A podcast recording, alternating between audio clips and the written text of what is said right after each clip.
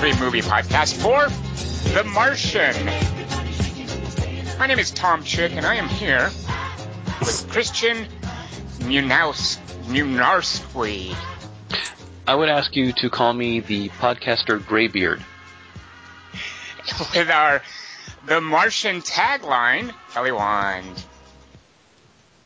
It's like Castaway, but with a dumb ending. Kelly Wand, are there other taglines that you feel The Martian qualifies for? Can you hold your breath Uh, while you're saying them? we talk about. Why would I do, want to hold my breath? Oh yeah, because I'm in space. Uh, finally, a movie that taps into my fears of NASA. And is there, sometimes these things travel in threes, Kelly Wand. Is there a third tagline? The movie version's my least favorite Martian. Oh, very good. I like that one. Oh, okay, I get it. Kelly Wand, let's play a game where you read an IMDb movie synopsis and me and Dingus try to guess, who, see who can guess first what the movie is. In 2020, a crew of astronauts has been prepared for a two-year international mission in Mars. Uh, 2010. Oh, no. Whoops. That makes no sense. Wow. I, I would like to retract my guess on the basis that I did Ow. the math incorrectly. He said it so cockily too. 2010. I was listening. Uh, Red Planet. Jim McConnell, Woody Blake, and his Ghost. wife Terry Fisher, Ghosts. Ghosts of Mars. Luke Graham, and Phil Ohlmyer are best friends, and Jim lost his chance to land in Mars when his beloved wife Maggie McConnell Mission to. Mars. Mission to Mars. Brian De Palma's Mission to Mars. The team of four astronauts land in Mars, but a mysterious storm kills three of them, and only Luke survives. I thought there was like nine of them. A rescue team with Woody in command and Jim, Terry, and Phil heads to the Red Planet and discovers that only Luke has survived. Again. Toy Story and Mars. Their further investigation shows that the storm that killed the three other astronauts was artificial and created to protect a face that lies on Mars. Oh my god, what, What? movie is this? I have to see it. Go on. What might be the intriguing face? no, it's Mission to Mars. Oh, just see, want- I, I got it. Okay. Yeah, yeah, 2010. Yeah. So wait, Yeah. that, shut up. That's what I, I was doing the metric system. You were using the imperial measurements. See that? Oh, you should come That's- to Germany. You fit right in here. Uh, I have not seen Mission to Mars, but I didn't realize that the big reveal was that the, the it was the face of- on Mars. That that was the the conspiracy. Uh, yeah, it's quite a reveal. All right. It's another one where they leave a black dude behind, like Interstellar, and he has to he has to like figure shit out on his own. They're like, hey, what's up, man? Is there a time dilation gimmick? No, they're just bored. Okay. Is That- that, that the is a one with. Val Kilmer? No, that's Red Planet. That's Red Planet. What's the little Uh, robot's name in Red Planet? Amy? Is it Amy? So That's the name of the girl in Congo, which I always think of when I think of that robot. But is the robot named Amy? That little spider robot that? It's named uh, Stinky, I think, because it has a stinky arm. No, it's Like a- Amy, and it stands for something like uh, American Mars. Robot, Yeah. cybernetics, evil, evil. Red Planet robot's name. No, Amy. Hey, it is Amy. See, I, See, we're right to think of that. Yeah. Or I am, or you were. You were the one who said it. Well, you know You're right. Speaking of, of expeditions to Mars, Dingus, why don't you tell the listeners what movie we saw this week?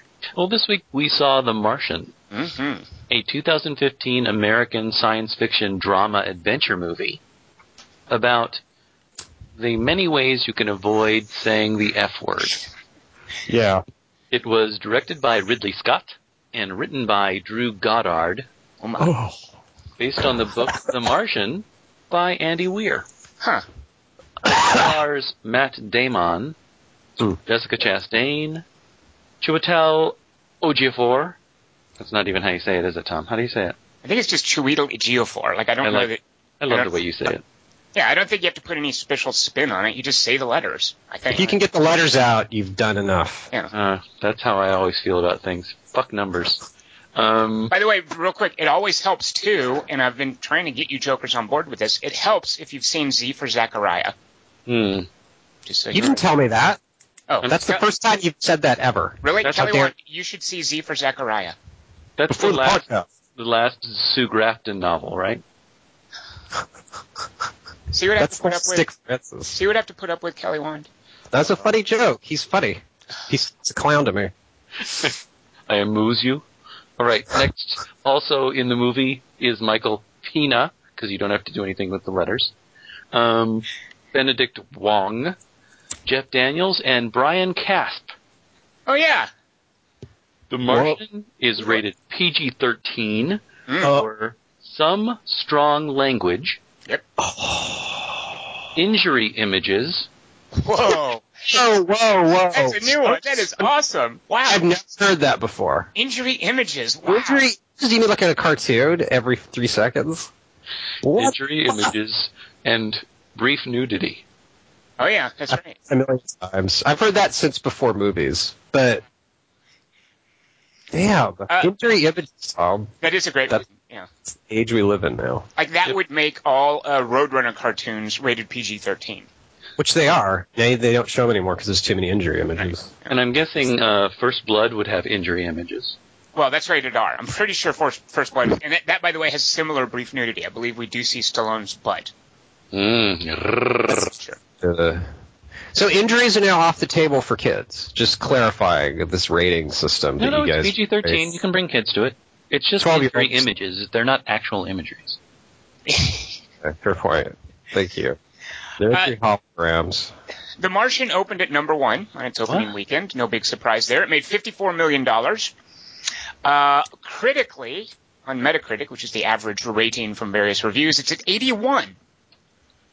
The percentage of those reviews that are positive, keep in mind this is, this is a different data point, the percentage of them that are positive, 93%.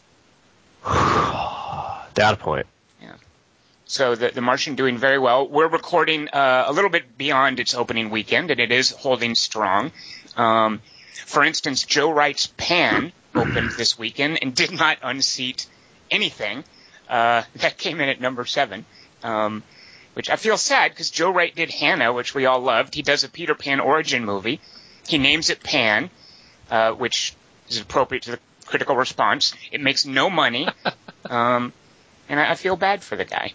So people prefer when uh, people fly using technology and not trickery, like Peter Pan does. Does he have Uh, to close his eyes or something? I, I haven't seen it. Why are you asking me? You think I went and saw it? I'm, I thought you know the the legend of Peter Pan because you're you're into opera so much. uh, I'm not familiar with the Peter Pan opera. Who who wrote that, Kelly Wand? The Peter Pan opera, I believe it was Andrew Lloyd Webber. It was his Uh, one bomb. Kelly Wand, So- speaking of, th- of things that are operatic, I would like you to give us a synopsis of The Martian. Hey, what would Matt Damon's character do with those critic numbers? Like, oh, the ninety percent, eighty three. Okay, I gotta put this in the thing with the bottle. Right, I, th- I think he would science the shit out of them. Isn't that is that the is that the correct answer? I guess that was a waste of time. I'm sorry. All right, what was your question? Uh, Kelly Wand, my, my question was, would you give us a synopsis of the events that take place in The Martian? Do you have any theories on what I would call it? Yeah, I do. All right, I'm going to tell you what it's called then, since you have the theories. Right, let's see if we can confirm my theory. Go. The Marcia, Marcia, Marcia, Marshopsis. Exactly what I was thinking. I like that one, Kelly. You got a little playful there. I'm, I'm expecting great things now. Hmm. You shouldn't. Well, I'll be, yeah, Yeah. I'll be the judge of that. Some words are all Sol Thursday. Then another word in caps is all now. Subastronauts are on Mars and hammering flags with numbers on them into the dirt while the world watches them breathlessly on the Jumbotron in Times Square. Jessica Chastain's all, fuck, NASA forgot to pack flag 28. Ugh, we have to go back again. Matt Damon's all, don't worry, science is all about problem solving. He takes out a Sharpie and changes the numbers on all the flags to 28 a woman in a blue spacesuit that says Invisible Girl on it in a NASA font above the number four sighs miserably and goes, Why'd we bring a botanist to Mars again? Nothing grows here. We may as well have brought a fucking oceanographer. Or better yet, someone fun whose only topic conversation isn't how lame our music choices are. Matt Damon's all, Hey everybody, the dirt over here is also granular. Everybody cringes. Male astronaut number four is all, Look everybody, Damon discovered dirt again. I look over at the robot from Red Planet, Amy, and go, so far that guy's my favorite casting choice.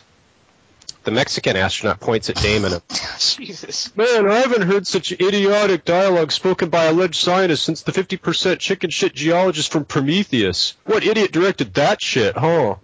Damon's all, hey guys, guess you could say I'm the first stand-up comedian on Mars. to, uh, to tell a dirty joke. Dirty. Dirt. Overhead Phobos slogs past. Some words in a computer font are all the Marshopsis.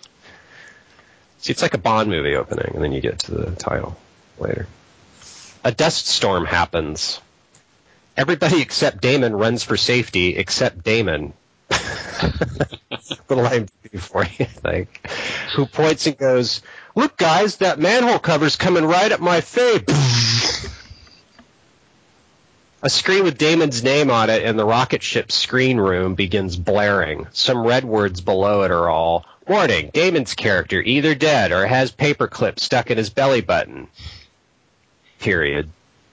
Chastain's all, okay, everybody stick to established protocols. Hold on to this rope and wander around trying to find him for a couple seconds. Behind them, their rocket ship teeters back and forth. Their Mexican pilot holds a throttle and goes, uh, don't we have computers to do this part? What fucking year is this? Brunette astronaut number nine's all, Commander, this dust is annoying. Damon's voice croaks, Commander, I'm here, your foot's crushing my... Chastain's all, oh well, we tried. Sorry, Affleck. All hands to the rocket ship thing. Soon!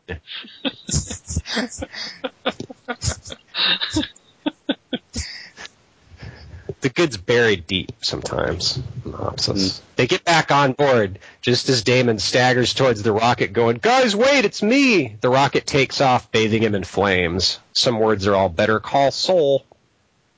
Damon wakes up coughing. It's daytime. His spacesuit's all, warning! Face part of helmet issues detected. Error. Tape desired. Oxygen levels. Risk infection. Yes.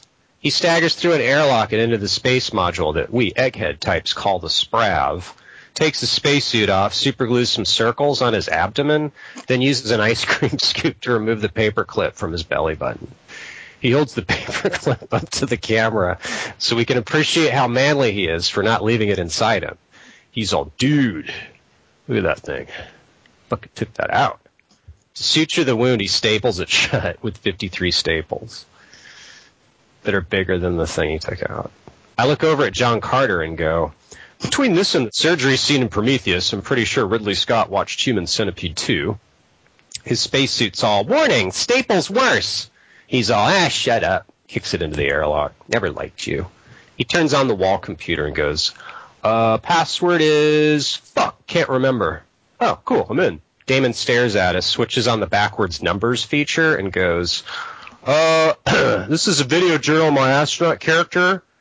Not just me, actor Matt Damon, staring into the camera, FYI. Uh, so my BRAP here has only X13 cubic milligrams of ammonium sulfate. So how you ask, am I going to get high? Fortunately, I'm a botanist. He raises a folder that says Chastain, Spaceship Commander. He's all, the odds are against me.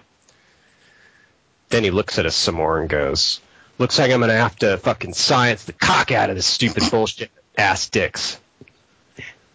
There's a noise, and then Damon looks at us again. He's all, well, I carried eight tons of dirt inside the Zav here one fistful of time. Took me three months, not including the times I locked myself out. Next, I got all the crew's shit out of the bags in the trash and dumped it all over everything. Finally, I added some potato slices. I was really just trying to make poison and end my misery, but doing all that actually gave me a crazy idea. If I survive all this and make it back to Earth, I want to die by having myself dropped on a bed of spikes from a helicopter at the Coliseum. Some words are all computer screen room, NASA, Seoul. Wilson Phillips stares at pictures of Damon's 10 on Mars, which no one else at NASA or on Earth has the least interest in. She scratches her head, clicks enhance, squints, twists the notice something knob, then walks into an office with Jeff Daniels in it. Some subtitle words type out with electronic keystroke noises. Jeff Daniels is the president of NASA in this.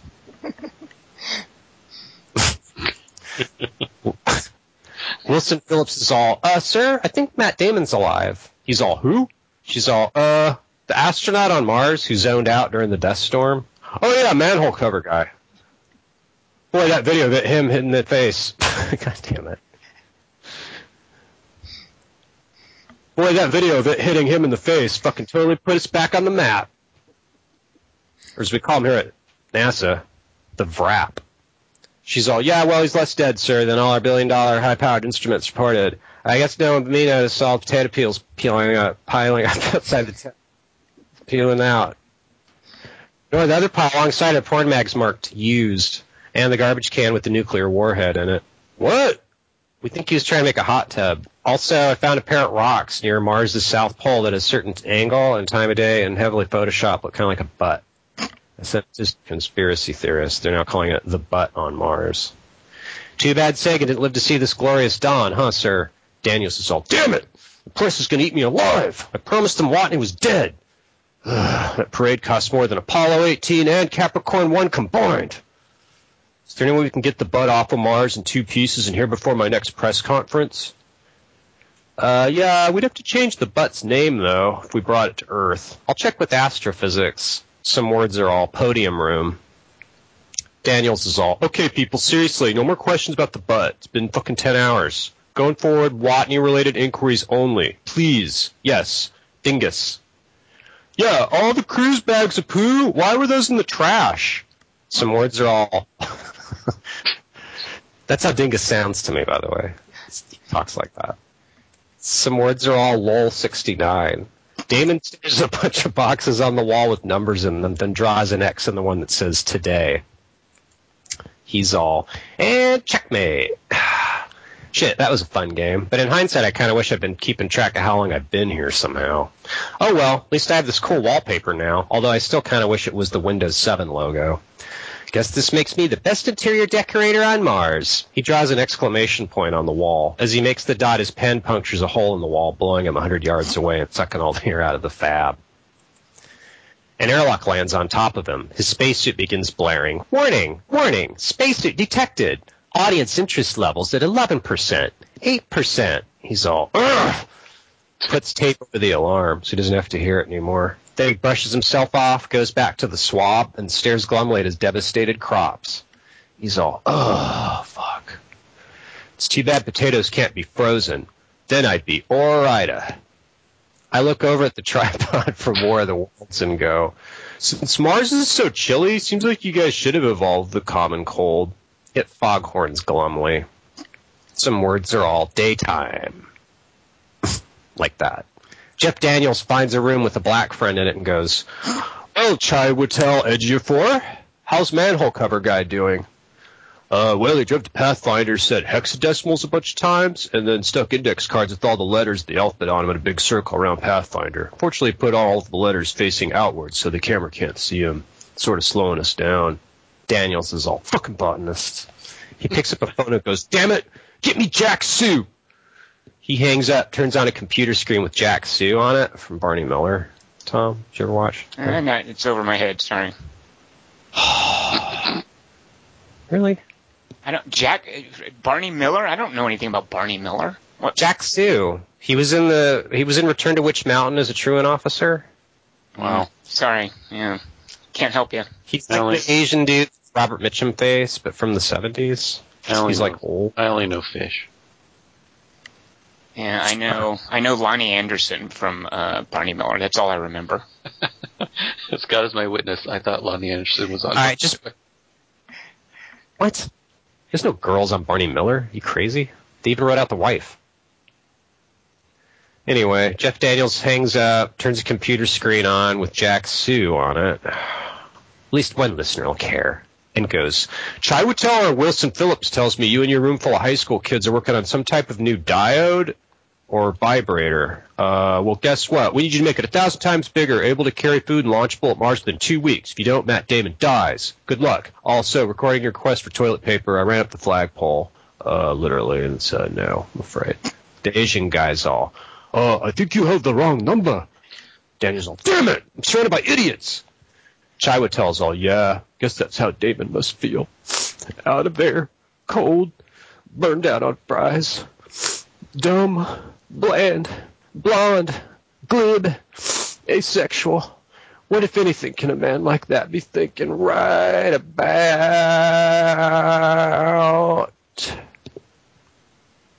now? JK. Now, cut to Damon watching TV. He's all, I don't get it. Why doesn't Manuel just stay a man? Or a pigeon, that'd be wicked. Fucking statues. I look over at Bruno Mars and go, is there a way to a movie? uh, the Marshopsis continues.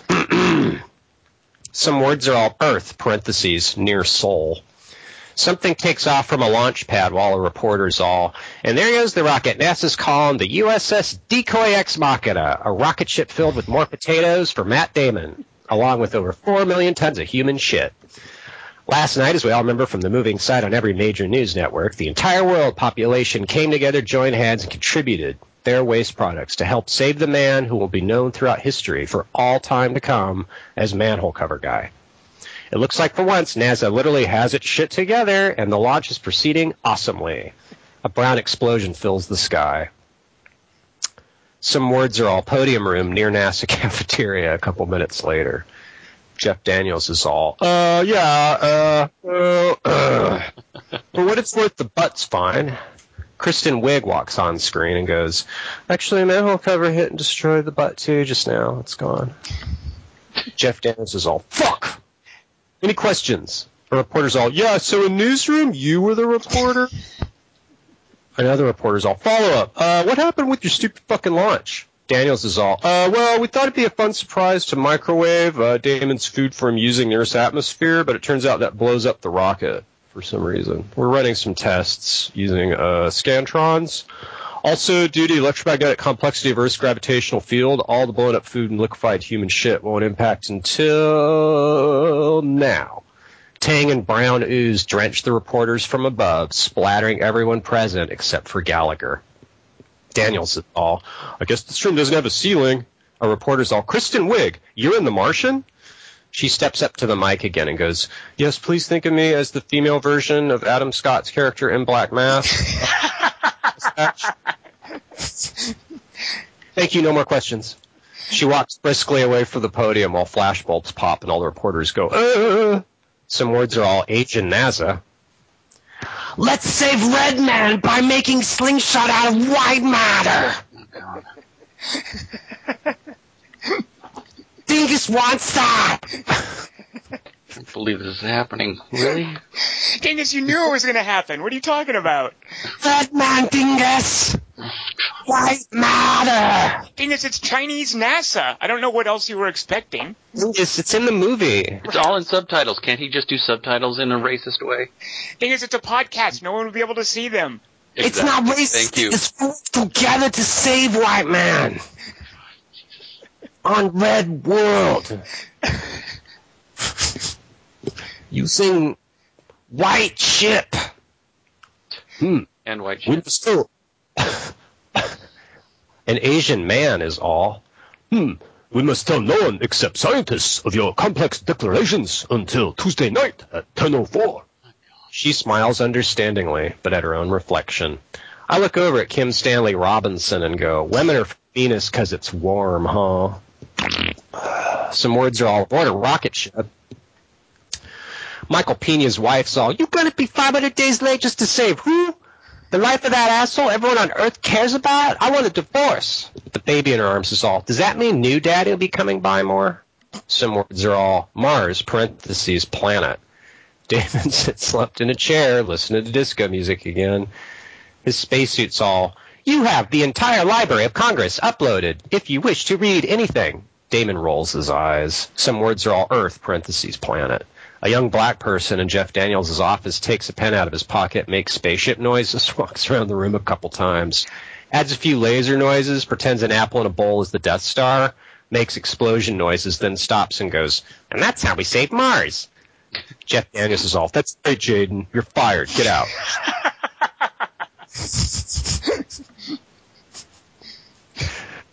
There's a lot of identity jokes, Tom. The kid leaves. Daniel sighs and looks at Kristen Wiig and Chiwetel Ejiofor and goes, "You guys too. God, how can my stupid life get any worse? Fuck." Wilson Phillips walks in and goes, "Sir, uh, there's a problem with our Jupiter mission too now. Uh, one of the astronauts says there's a bunch of monoliths coming out of the red spot, and their AI is starting to act a little hinky." Topical. Some words are all. Even less happens for seven months. Damon stares into the camera and goes, Hey everybody, as you can see, uh, I've got a scraggly beard now and uh, I've lost 100 pounds. Been listening to a lot of Soundgarden. Speaking of which, uh, I took my stupid spacesuit's advice, poured over Commander Chastain's 1820s maritime law encyclopedias, and it turns out the first person to ever grow crops on a planet is technically also that world's first pirate. Hmm. so from now on, everybody has to call me Captain Old McDonald Beard. From now on. That's my name. Little fun for you. And now some disco. Whoop, hang on. Incoming fax from NASA. He tears half the wrinkled sheet off the dot matrix thing and reads it and looks up at us and goes, NASA has an annual budget of $300 and the best survival advice they can give me is to use tools and drive a vehicle? uh, my audience laughs appreciatively at this absurdity. Damon waits for the laughter to subside. Then he's all, but I got a way bigger problem. I only have one more season of My Two Dads.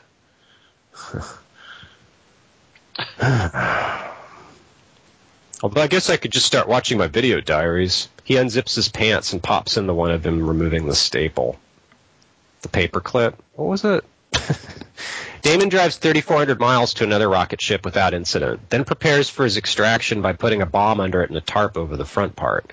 Then he straps himself in using Saskatchewan sealskin bindings, turns on his headset and goes, Damon and NASA, tarp secured, ready for pickup. Hey!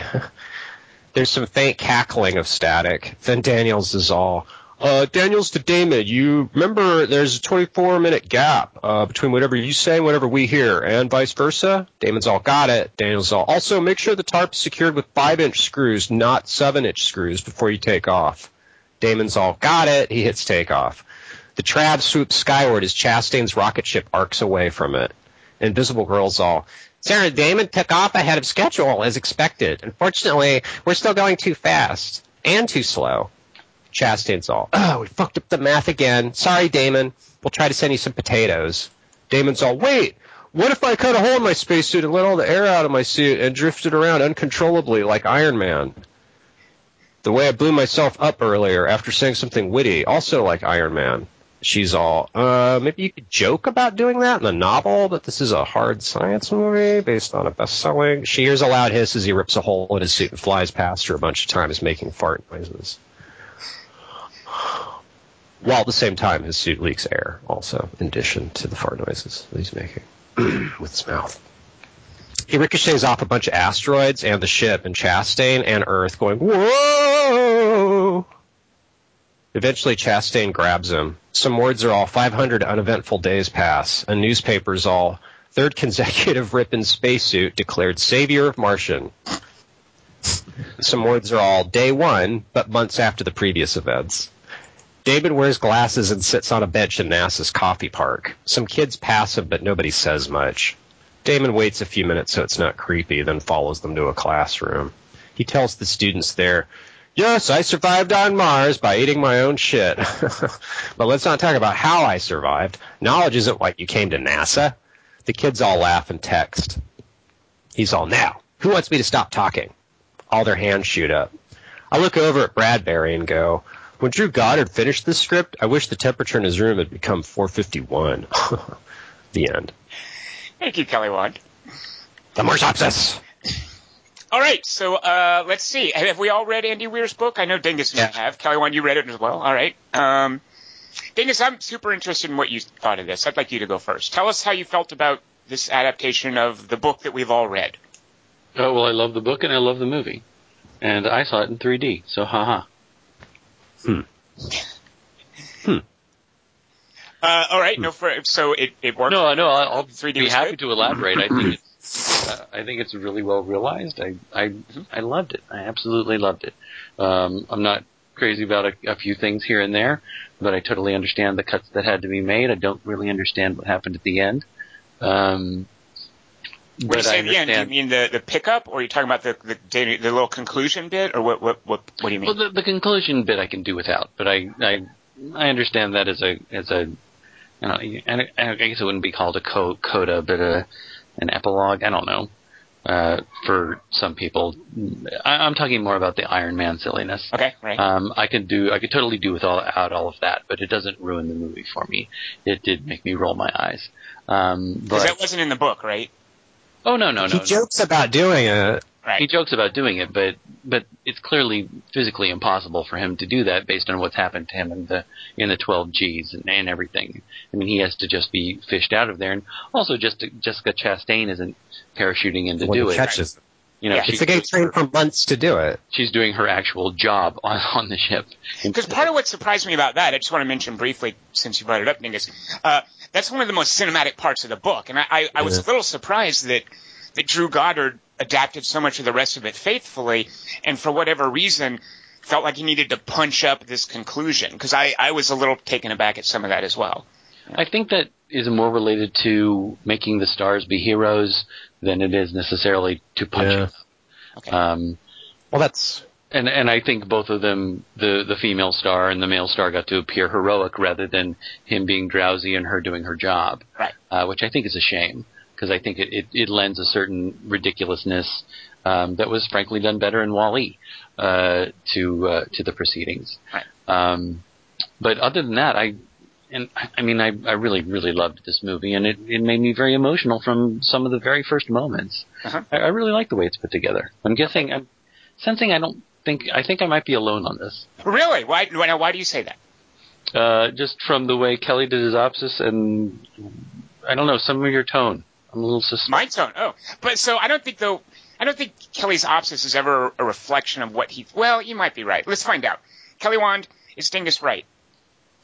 he is this time. Although the Opsis is a self-contained thing, and I'll make fun of movies that I really like. Even but in this case, Yeah, like Yeah. you'll even do. You'll make disparaging comments about something like Fury Road, which you loved. Um, Oh yeah, I know I know he does that, but sometimes just as with a good performance, you can tell the intention.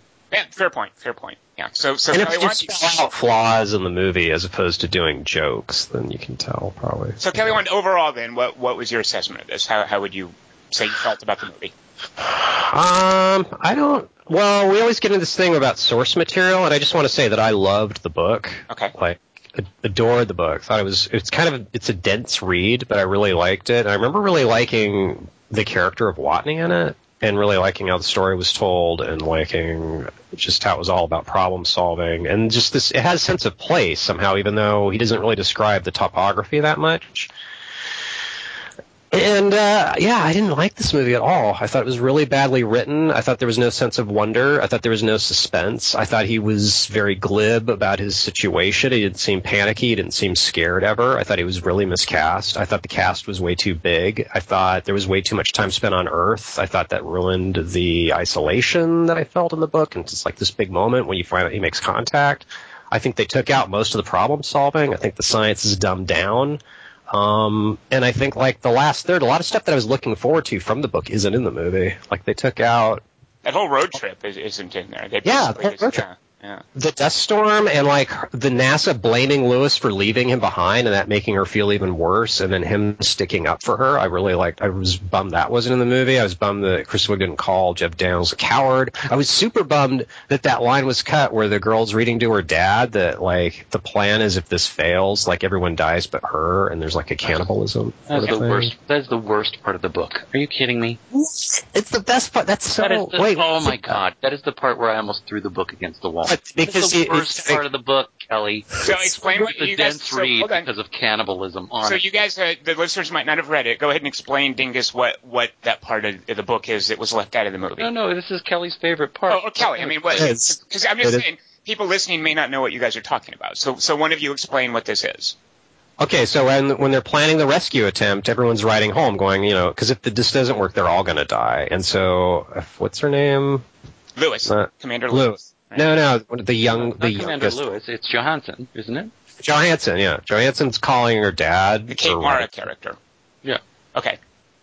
that if uh, if this fails, the backup plan is ev- all the astro- all of them will commit suicide except for her because there's not enough food for them to get back to Earth. And then he goes, "Oh, you won't commit suicide?" And she goes, "No, I won't." And then he goes, but if you don't have enough food to get back to Earth, and then he's all, oh, so it's like she'd be eating the other astronauts. So, Dingus, why did why did you hate that? Did you just I love that. I think it's absolute ridiculousness. There's no What? way that would ever be a plan. It's stupid. It totally would. okay? So, I mean, fair point. I mean, Gal- I mean, It- it's just it's it's it's Earth is so- dying of starvation. It's gratuitous. It's ridiculous that that would be a plan, and that she would reveal it to her dad. That part's a little weird. I agree with that, but like he's maybe he's she's got to do that because she's got to tell someone, So or I'm, she I'm tell with, him. Kelly, and I just want to say I'm with Dingus in that I do feel it.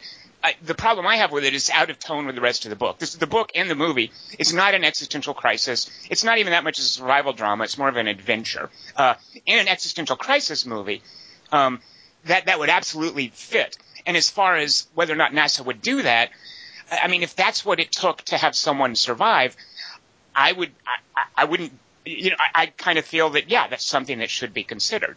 Right. Um, but, so I, I agree with both of you, but I do agree with Dingus that it would be, it's out of sorts with the rest of the book. I don't think it would have had any place It's a in this movie. survival movie that's a hard decision, same as he's doing. Okay, so then let me let me weigh in here because I, uh, I Kelly, when I agree with all pretty much most of your criticisms, and man, that uh, very articulate of you, and I, I all those things you listed, uh, it's like you were reading my mind. However, uh, I, I will confess I kind of enjoyed most of it because it's a very Hollywood production. It's very Yeah. safe. It's very easy. Um, and in a way, it's kind of effective. Uh, so I didn't, I didn't hate the movie. I'm not even sure I disliked it. I can be super critical of it, and I'll forget about it in a couple of weeks. Um, Right. but I did enjoy, I- I did enjoy my time with it, and I liked some of what was done. Um, but I think uh, most of it I kind of disagreed with upon reflection. Um, but as far as a, a, a super easy Hollywoodized adventure movie, uh, I, I was kind of into it as I was watching. That's that's just the book though. Like it's impo- this book was impossible to screw up mostly. So like everything that you're saying that's good about it was just from the book, which we can give them credit for. They adapted a cool book Okay, as now- opposed to a lot of shitty books. Now here's though where I, I do So why do you call it a dense read? I- It's not a dense Oh, read. just it's well for me it was just because I'm really dopey when it comes to math Well, stuff. there's a lot and of there's there's a lot of detail in it. I don't know if it's Yeah. necessarily dense, but it's certainly a detailed read, and a lot of that detail has no place in a movie and was, I, I think, kind of rightly left out. Sure. glossed over. Um, so certainly the, the book is more detailed. De- dense could be another word for that, but it's more Okay, detailed okay. than the movie. Um, But but like the ones, yeah. well, well- go ahead, Kelly. Wand.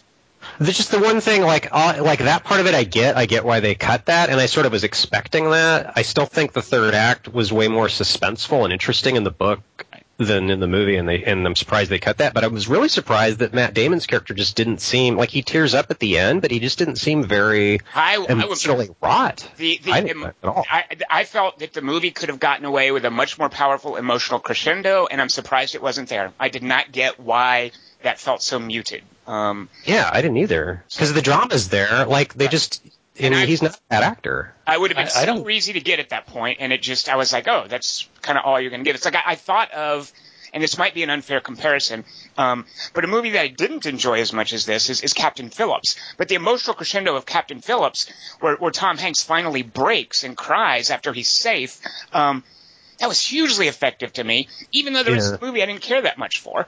Um, so if, using that as a sort of basis for comparison, that, that relief and that emotional release of being finally safe and having contact again, uh, I was kind of looking forward to that.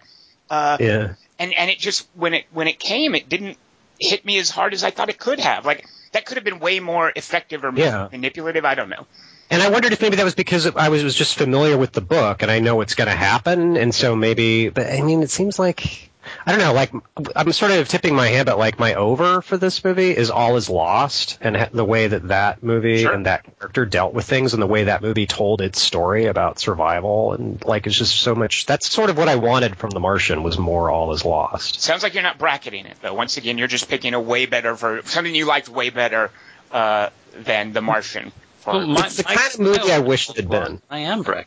I mean, I, I, I totally disagree with you guys about the that that there not being an emotional. I don't know. Yeah, about Damon, about there not being an emotional payoff, about there not being emotion, uh, uh, emotional road bumps, and all kinds of things that he's dealing with and carving out throughout the movie. Mm-hmm. I mean, I think there's a lot of subtle stuff that he's doing, but he's carrying himself through with humor and with problem solving and uh, you know with with also with anger in various ways that he's doing throughout the movie. And as he gets closer and closer, he's falling apart. He's he's he's gradually crumbling as a man and, and as a person. And in that whole that final sequence where he where he's going to actually be so close to actually touching another human being again, I, I think you find him disintegrating in in a way. And I, I'm frankly shocked that you guys didn't get anything out of that. Yeah, it just didn't work for me. I mean, I, I see that what yeah. that that could have been. I mean, that should have been a payoff moment, and I just didn't feel the payoff at that point. Um, wow. All right. So and maybe me, it's because it's like it glosses over stuff. Like if it just says seven months later, part of me is already like feeling a tremor of unease. Like, wait, what? So this is the part where he's lost weight, kind of thing. Like, it, I'm, I'm constantly conscious of like how he's trying to not say the f word too many times because that's a big part of the book. There's a lot of good lines. I think they kind of stepped on. What were you going to say, Tom? Sorry. So I went. So my overall takeaway, uh, even though I did kind of enjoy it, uh, my my real big problem with this, um, and I will say too about the book, I wasn't that crazy about the the book. Um, I the, the, the book for me, uh, it, it's it, I, I, don't think that Andy Weir is a very good writer. Uh, I don't think he knows really how to do characters. Um, the book for me is a, an engineering dork. Uh, basically writing a, a Mary Sue story uh, that's kind of like troubleshooting porn. Uh, and I liked that. I enjoyed that. But what I personally look for in a book is more like, like characters. I want to know about characters. And I feel like Andy Weir can't really do that, but that's fine. You know, the guy's not a writer. He's an engineer and he is a dork and he expresses that very well in an easily readable book. Like it's, it's a great, uh, airport read, for instance. Um, so while I wasn't crazy about the book, uh, I can respect what it was doing. However, those problems, you know, I feel that Andy Weir, not being a great writer, not really knowing how to do meaningful characters, uh, there's no excuse for that in a movie. And I feel that Drew Goddard, in a big budget movie like this, with a good cast, should have very different rules. You know, there's no longer an excuse that we have a non-writer who is a dork writing troubleshooting porn, so therefore we're not going to have good characters. Uh, I, I, feel that Drew Goddard should have made a better movie script instead yeah. of what I felt was a kind of compromised, hand wavy version of Andy Weir's troubleshooting porn. Uh, and, and, now I grant this is not like an all is lost. I don't think they're going for that. Uh, it, it's not. It's not an existential crisis. It, it's an adventure movie. Uh, and I just feel like the the problems that get carried over from the book, uh, there was no excuse for, and that that's the stuff that really bothered me. Well, how how is it not an existential crisis? I mean, you, it's you, a tone. It's a matter of tone. Like it's really it, not. But the the huh? theme of the movie is in the book is, am I going to live or die? I mean, sure. It's it, he uh, actually says the line. Um, it, it's going that it's going to be so nice not to die, or whatever the line he says. I mean, it's literally. I mean, th- this is the definition of an existential crisis. He's, yeah. He's got to figure out a way to live. See, for, for years beyond or days beyond, he could actually live. How's that uh, not a? I don't. It's not an existential crisis in the sense that that's not the dramatic tension of the movie. Oh uh, yeah. What are you talking about? He has to survive. I, I can explain. So, so an existential crisis movie is more concerned with things like, you know, Kelly Wand mentioned that sense of isolation, uh, this sense of, uh, you, you, know, like, like you, you, think of Robert Redford in All Is Lost or James Franco in 127 Hours. Uh, you think of the, the way the, the tone of those movies creates a sense of, of dread, of unease, uh, this sort of ominous sense of, you know, am I going to live? I don't feel that there's ever a point where that is a realistic consideration in Andy Weir's book or in this movie. Uh, I, because it's such a Mary Sue thing, I think it's always clear that this guy is going to figure out some. It's more like an Encyclopedia Brown almost. It's yeah. about how is it's about how is he going to solve this puzzle, and not how terrible is it that I'm alone and isolated and abandoned on Mars. Um, for instance, my favorite thing about the movie, and I don't remember a lot of this in the book. I'm sure it was there. Uh, is the, the, psychology of the crew of the Icarus, and specifically uh, Commander Lewis's guilt. You mean the you mean the Hermes? The Icarus is a different movie. oh, what's the Icarus from? The Icarus is from Sunshine. Oh, which we just watched, right? So whatever the ship is called in, Uh, uh, called the Hermes. Hudson, the Hermes. Uh, m- my favorite part is the, the psychology of Jessica Chastain's character, and I don't feel there's any counterpart to that with Matt Damon's character because it, it's it's a it's more of a puzzle than an existential crisis. Now, thematically, Dingus, you're absolutely correct. This is a movie about a castaway uh, and his survival. But I don't feel it has the same tone as something like All Is Lost or even Castaway, which, by the way, is my over, uh, or or 127 Hours, uh, or even Apollo 13, by the way, which is historical. You know they're going to live, um, but I got more of a sense of of seriousness.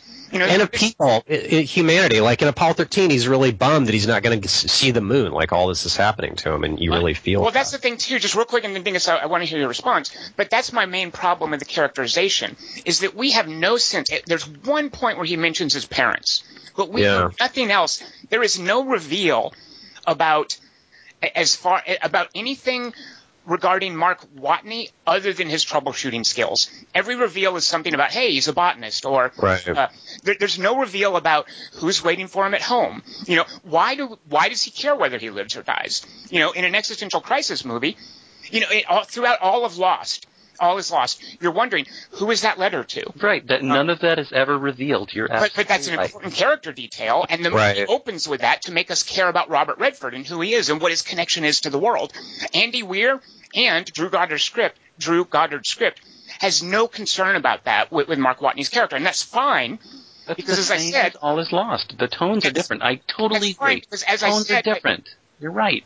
As I said, I don't think it's an existential crisis movie. I think it's an adventure, and in an adventure, you just go with the events, and you don't have to reveal things about the character and his home life and his inner monologue or his, you know, his psychology.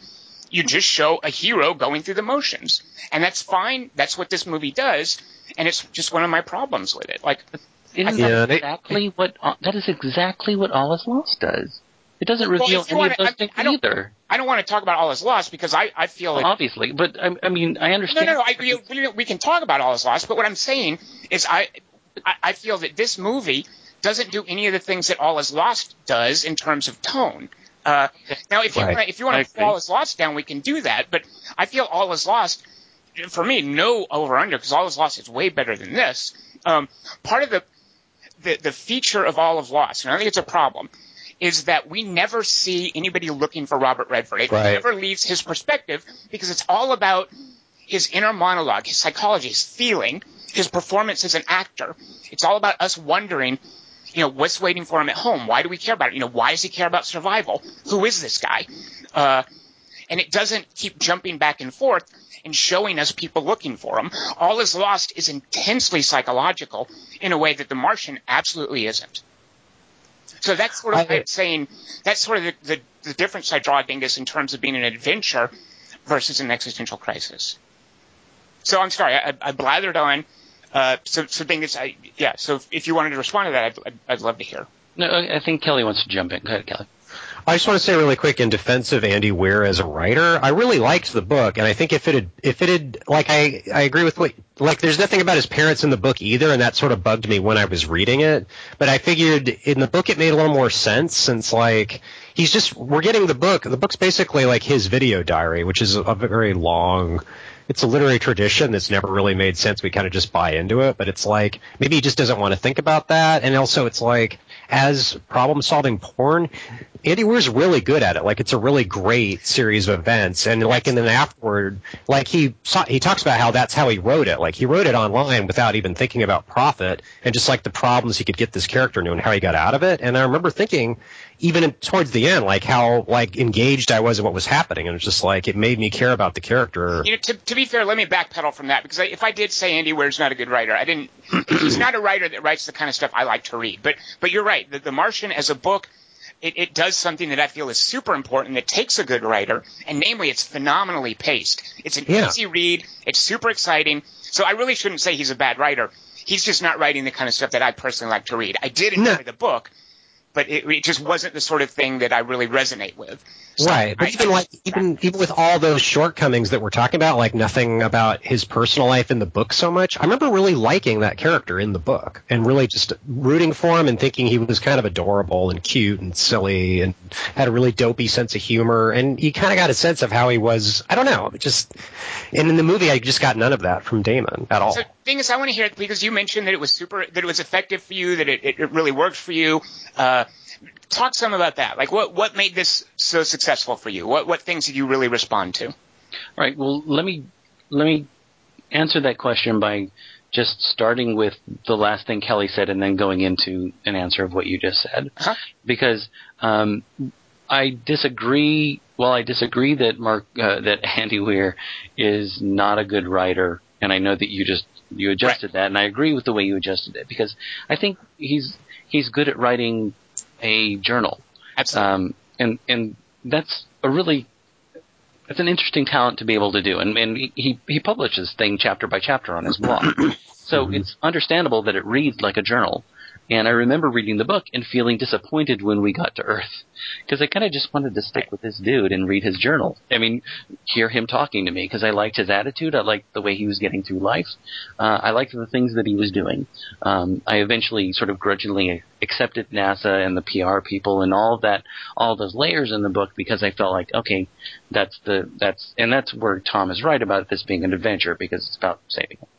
Um, the thing that works for me in the movie, uh, and I wouldn't have thought, you know, having seen All Is Lost and loving the the fact of all the things that Tom said that we don't know anything going on in the outside world. All we have is this guy. Uh, I, I I have a very special place in my heart for All Is Lost. Um, what I love that the Martian movie does is it makes me, it helps me accept those um, extra Martian uh, viewpoints uh, from the get go. From the moment where Martinez turns to Lewis and says, um, "Commander, I need, I need a verbal." I mean, when he when he says I need the, this verbal command and she says launch, I started to tear up, and this is like two or three minutes into the movie, this, which is ridiculous. But but th- and this is where I just disagree with Kelly as far as the casting is concerned. I think all of these actors do a fantastic job with this, and I think Matt Damon. I mean, it's hard to carry forth a movie basically where you're just talking to the An camera exposition as if, you're- unit. as if you're writing a journal just for posterity or for whatever. You, it's it's an excuse to tell us a story, and that's what Andy Weir's book is. It's an mm-hmm. excuse to tell us a story from a first person point of view, and I like the way that he does it, as if he were writing a journal. That's the, that's I think the strength of the book, and the strength of the movie is that it for me it feathers in those other viewpoints because I think you're right, Tom. I think that Andy Weir's weakness is that all of the characters basically sound like Mark Watney. I mean, they, there's nobody that really sounds any different in the book. Right. Um, and uh, I, I, again, I kind of grudgingly accepted that. I, I loved reading the book, uh, but mainly I just wanted to sit around with Mark Watney and hear how he's solving problems. So, Dingus, I, I just want to interject real quick. That moment with Jessica Chastain needing to give the verbal cue or the, the verbal command, I also loved that, and that's why you know that sets the stage for my favorite part of the, the character stuff, which is her guilt and, and the, the dilemma she feels. Right. Like I feel that that's the beginning of one of the most effective parts of the movie. So I'm with you. That that totally worked for me as well. Yeah. Um, uh, let, us then talk about some of the troubleshooting stuff because the book, of course, as I mentioned, they're kind of like puzzles. Uh, Andy Weir's uh, sort of mandate for writing this was to make sure everything's plausible, to not just do hand waving. Um, What do you mean And- his mandate? Uh, you Well- self-imposed? yeah, yeah, yeah. That, this, Oh, that okay. was his goal: is to write a book where there, where everything is plausible. It's using contemporary technology. He's not just going to make up dilithium crystals or whatever. Oh, good. Oh, okay. Yeah. So uh, I- was a little disappointed that that didn't translate better into the movie. I kind of understand, but I felt like the movie Yeah. just felt a little hand wavy t- to me. And, let- and let me give an example. One of the things that I still didn't understand from the book, uh, I would love someone to explain this to me, uh, is how he can live for two years on a planet with no oxygen. And in the movie, they just use the word oxygenator. And I know that was something from the book, but in the movie, I never would have understood. I mean, that would have felt like a dilithium crystal to me. Um, and I know in the book he talks about that Uh, the stuff I remember is how he gets moisture. Um, but in the movie, I just felt like, yeah, there's an oxygenator. Yeah, there's conveniently uh, a, a radioactive isotope buried in the sand somewhere. You know, that's explained in the in the in the book. Um, you know, the the line, I'm just going to science the shit out of this. I, I just felt there was a lot of of hand waving in place of some of the cool problem solving in the book that I wish Drew Goddard had tried to surface more. I tried to bring out and express cinematically more. I don't know how he would have done this, but I, I was disappointed. And, and, it's, by the way, embodied in literally hand waving in that Iron Man bit at the end. Where yeah. poke a hole in his in his glove, and you know at that point, I, I just felt like that was a complete betrayal of Andy Weir's right. self-imposed mandate to make everything realistic. And uh, so, how did you guys feel then about how the cool problem solving from the book was expressed cinematically? Because I know if you've read the book before you see the movie, that's got to be something you're going to wonder. It's how does a movie tell a story with this cool troubleshooting porn? How does it express it cinematically? And were you guys okay with that? Uh, Dingus, why don't, why don't you go first? Uh, there's a couple moments that I just that that totally work for me in that regard, where he's where he's working out equations or where he's about to uh, where he's about to really snap, and then he pulls out the trays of potatoes and he starts counting them and putting down numbers on them. Um, that type of stuff doesn't stand up to the type of calculation and problem solving that goes on in Apollo 13. I mean, even yeah, when yeah. they drag out the old um, Pathfinder, I think it is, uh, to figure out how to work the camera again, I think there's a lot of shortcuts. And I, I don't always know what you mean by hand waving, but uh, I, I'm maybe. Um, uh, and I'm, I'm not being glib when I say that. I, I, always, I don't always know what you mean by hand waving. Hand waving is basically like uh, uh, uh, it might actually be a reference to the uh, Obi Wan Kenobi thing, where where you you come up with a problem in a narrative, and there's literally like a wizard or something waves his hand and makes the problem go away. so, so it's like a shortcut then. It's like a shortcut, like Okay. saying rather than explaining how he's got oxygen for two years, you just use the word oxygenator. Like that's Right, kind of right, hand right, wavy. Um, so that, that's kind of what I'm getting at there, Dingus. Did you coin that phrase? No, no, no, please. That, I mean, people talk about that a lot when they're talking about difficult narrative problems. Is you just hand. We're all talking about Obi Wan Kenobi, but it's No, no, I, that literally, I just literally thought of that now as an example, where hey, this town is guarded by stormtroopers who are looking for you, I'll wave my hand. droids Oh no, they're not. around this, and then you literally hand wave, he hand waves his way through. And he never does that again. He could just do it to the stormtroopers on the Death Star, but he chooses not to wave his hand. Tell you what, Yeah, stop no, he bringing, does. stop He bringing makes the rock wars. He waves his hand and it makes a little tick noise. Ah, right, that's. Why didn't he do that in the land speeder and then do make the conversing guys go? Yeah, we're not looking for you. But, but my the one of the things that I was, uh, you know, after the movie, I, I I was thinking about how he dealt with food and how water, you know, classically water is the bigger problem, Right. um, and so they kind of dealt with moisture when there was the garden involved. But when he had to travel, how much water are you going to take? How are you going to take all that water? Or the way that he strapped the solar cells, or all the how important that was, and how he had to modify the rovers in order to be able to strap all the extra solar cells on in the book. Um, those types of things, uh, I don't see that necessarily as hand waving. I see that as them having to pick and choose what what battles are we going to fight. Sure. And I think that, that the food battle was the one they really chose to fight um, the hardest upon. Uh, it's tangible. I did appreciate like. uh By the way, who's the actress that played Mindy Parks? Because I really liked her. What do we know her from anything? Oh, she's from *Halt and Catch Fire*. I like her too. Oh, oh. What's her Uh, name? I should have looked up her name. Shit, can't remember. Oh, wait, which right. one's Mindy Parks? Is she the one who? She's the satellite control chick. Yeah, Oh, the one who discovers the um the images. Yeah. Oh, that's she's really good on *Halt and Catch Mac- Fire*. It's Mackenzie something. I can't Mackenzie remember. Phillips. No, it's Mackenzie. Not Mackenzie Phillips. Uh, I'm not trying to make fun of her. I'm just I dumb. did like her. I did like her a lot. Yeah. I did like her. yeah, But, so like there were Chuck.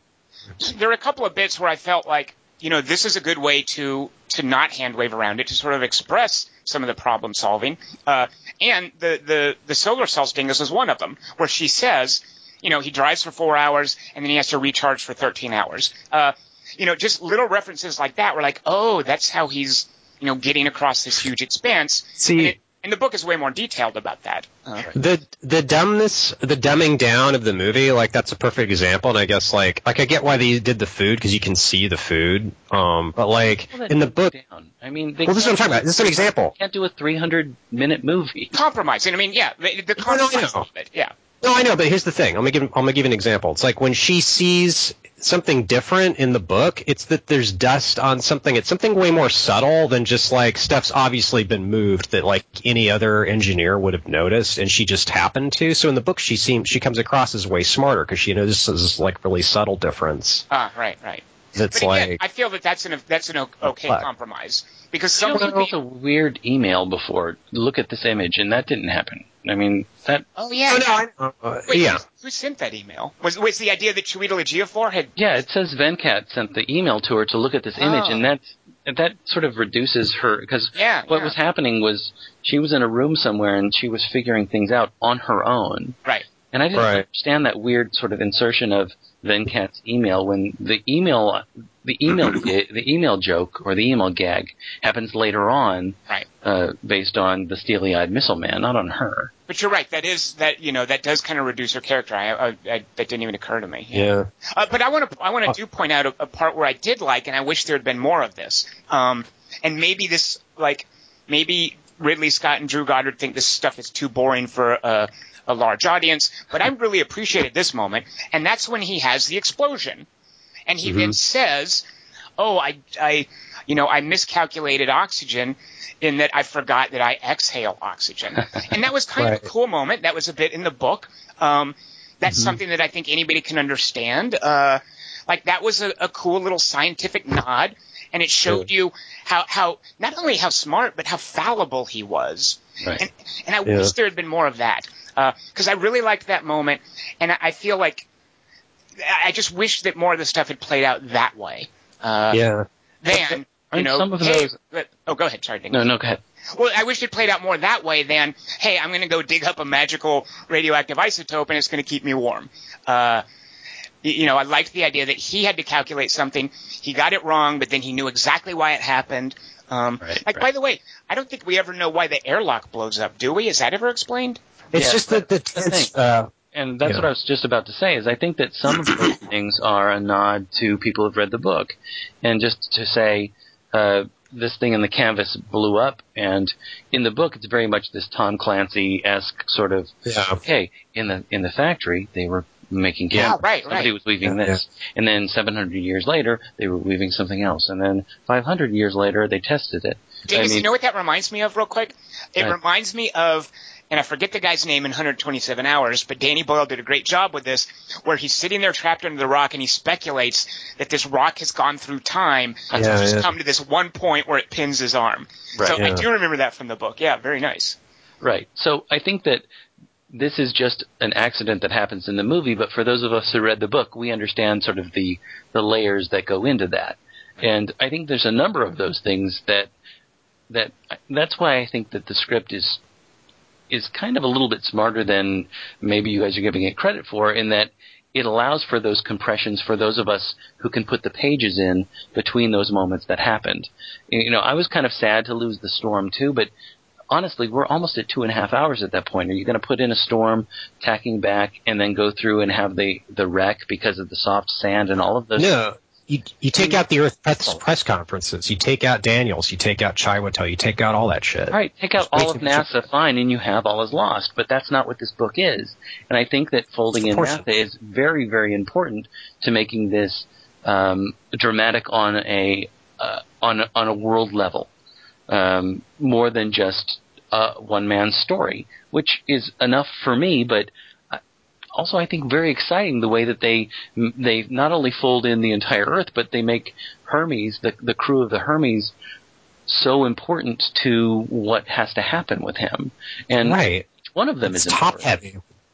Triple A actors, like both on the ship and on Earth. Like it's just so there's so many people they have to show, and it, And I, I, think it Dingus is calling that out, though, as, as something that he appreciated. That- Yeah, yeah, yeah. It's a world thing. He's not saying it's top heavy. He's saying that that was effective, right, Dingus? Right, right, exactly. I, you know, I'm saying that it it's a different movie than something like All Is Lost. Although I liked it very much, not as much as All Is Lost, but I, I like I, I appreciate the movie for making something I didn't like about the book palatable.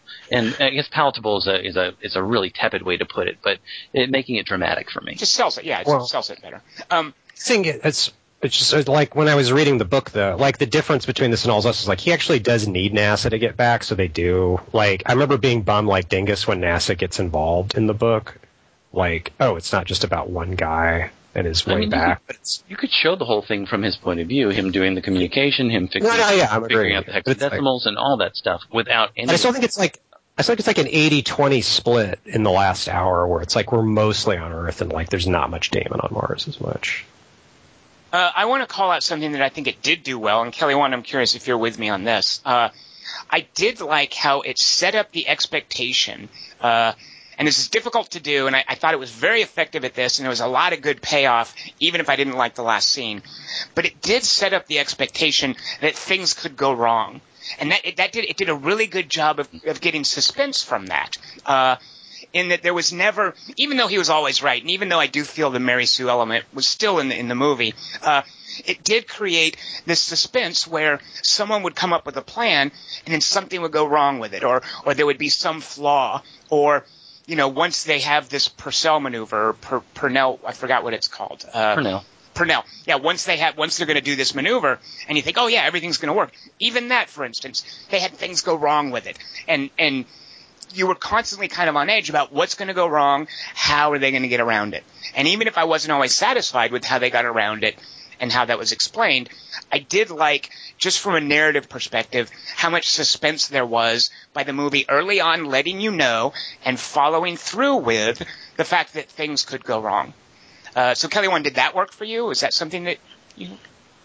I think it did at first, but it's like it it's it seems like there's more of that at the beginning. I don't know. That's I guess that's not true. Like the last thing that really does go wrong is the food launch because they rushed it. And then after that, most of the stuff that goes wrong in the book isn't in it. Like he does that thing where he fries his cord, so he loses Well, no, contact. even even the uh, the Icar or the, The pickup. Hermes, the Hermes like going too fast, having to sort of blow the oxygen and make a bomb because they have to like Right. all that is stuff going wrong that they have to that they have to on the fly troubleshoot. True. But I see that as just like the climax of the movie where it's like stuff going wrong routinely. Right, but that's Um, what I'm saying is it, it sets up the expectation and it follows through, and that that is dramatically effective because you are suspenseful, wondering, okay, here's a cool plan. What are the holes that the movie is going to poke in it? You know, how is it? How is Murphy's Law going to mess it up? And I kind of liked that bit. Yeah. I mean, Something it's all from the book. okay, so fair enough, fair enough. Um, let, let's talk some about. Oh, sorry, Dingus, did you want to jump in? No, no, you're about to say maybe. Uh, I just wanted to start talk to talk a little bit about how the movie was mo- filmed and some of the shots and stuff. Yeah. th- What what uh, what stood out for you, Dingus? Like what what uh? Uh, well, uh, did either of you see it in 3D? No. Yeah, I, I had to. It's my only option. Uh, did it work for you, Kelly? Uh, not as much. Not as much as I was hoping. Like I was kind of really excited about just seeing a 3D Mars, like in a just a planetarium kind of sense, and I felt like, uh, and early on, I think I was I was sort of caught up in it, but by the end, it seems like he's not out on Mars much. Like he's mostly in the tent, and we're on Earth. So I felt like the 3D was sort of wasted. Actually, Okay. that was my. So, Dingus, uh, I know you liked the 3D. What what made it work for you? Oh, I was crazy about it. Uh, first of all, you know, I'm on record as is thinking 3D is a gimmick that I'd rather not have to watch. I don't want to watch. Uh, I don't have to put glasses on top of my glasses, and most of the time I hate it. Um, but uh, we have a very close uh, friend who um, who insisted that we go see Gravity in 3D, um, Oh. and she Yes. insisted that we also go see The Martian in 3D. Uh, mainly because a lot of the work that she does, she works for uh, JPL, as it turns out. Um, a lot of the work she does has started to use the um, the HoloLens, where she's seen a lot of some of these images utilized in 3D, and she wanted to see, well, how is this realized on the big screen? And so I trusted her, and I went ahead and went to see it in 3D. Um, and uh, I was just stunned um, at so much of the movie. I think it's really well done in 3D, and part of it is the is the train stuff. The train stuff is not train terrain Ter- stuff terrain. is is mind boggling to me.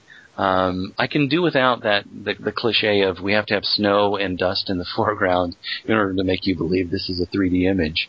Um, but even some of the Hermes stuff worked for me, but mostly Yeah. that stuff when he's moving around on Mars. And there's one shot in particular. It's not really a movement shot, and this kind of goes into what you were just saying, Kelly, uh, about there not being a lot of stuff going on on Mars, but he's also inside too much. Um, it's Mhm. it's after the explosion in the Hab uh, when he's cleaning up his destroyed potato garden. He's he's he's inside cleaning up, and there's that what has now become a portal, and there's this shot uh, behind from inside the the Hab where he's cleaning all the dirt up, and there's the portal in the background of the shot, and in the background through the portal is the terrain of Mars, and that in 3D is breathtaking to me. But all of those terrain shots on Mars are unbelievable. Um, and there's a lot of other stuff that I would like to get into, but just the 3D for me totally worked. And usually I am not somebody who will ever want to go to a 3D movie. Did you like it more than Gravity? Oh no, no, no, no, no. Okay. 'Cause So that I'm gonna I'm gonna be a complete philistine here and just say I it just looked like Arizona to me. I mean, I was like, uh, I mean, I- I, don't know what I you're gonna do because because Mars does, I guess, look like Arizona, but That's what John Carter thought. I just I I, I was kind of expecting. Hey, at least Ridley Scott's gonna have a big effects budget, and that stuff's gonna blow me away. And I, I don't know what he could have done, but I, none of that really. I, I didn't feel any sense. Kelly Wand, you mentioned earlier, I didn't feel any sense of like wonder or majesty, and Yeah. And oh maybe that's it wasn't working for me. And Mars is crazy. It's like it's got the biggest volcano in the solar system, and there's a lot of crazy shit to see on it. But even mm-hmm. like his ride across Mars was sort of like that's what I, I assumed would be the money part of the 3D, and then it's just like okay, he's there, like it's instant. Doesn't So- Io have the biggest volcano in the solar system? That's all I no, want. I think it's Jupiter.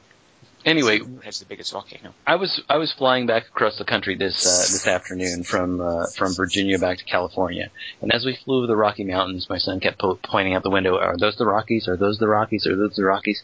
And there was this weird gully, this weird uh, like sort of formation of rocks um, as we were flying over at thirty thousand feet or whatever, and I thought, "Oh man."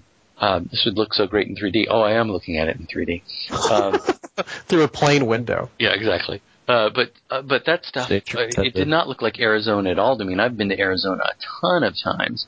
Um, it had such How about a Utah? specific. I'll I'll Uh, say Utah then. I'll Okay, Utah, yeah, certainly. Uh, mainly my my Utah uh, experiences from watching those awesome shots in Thelma and, Thelma and Louise. Um, oh, geez, which was directed by Ridley Scott. Uh, See, um, there, there's some beautiful photography in that, but uh, but the but the 3D stuff of flying over the surface of Mars, or even dialing into where the Hab was, or going into where the rovers were going, or where he was going, uh, that stuff really worked for me. It was just I I I was really really blown away by a lot of that 3D stuff. Uh, here's the equivalent of me noticing a news crawl in a, in a when I'm kind of not into a movie.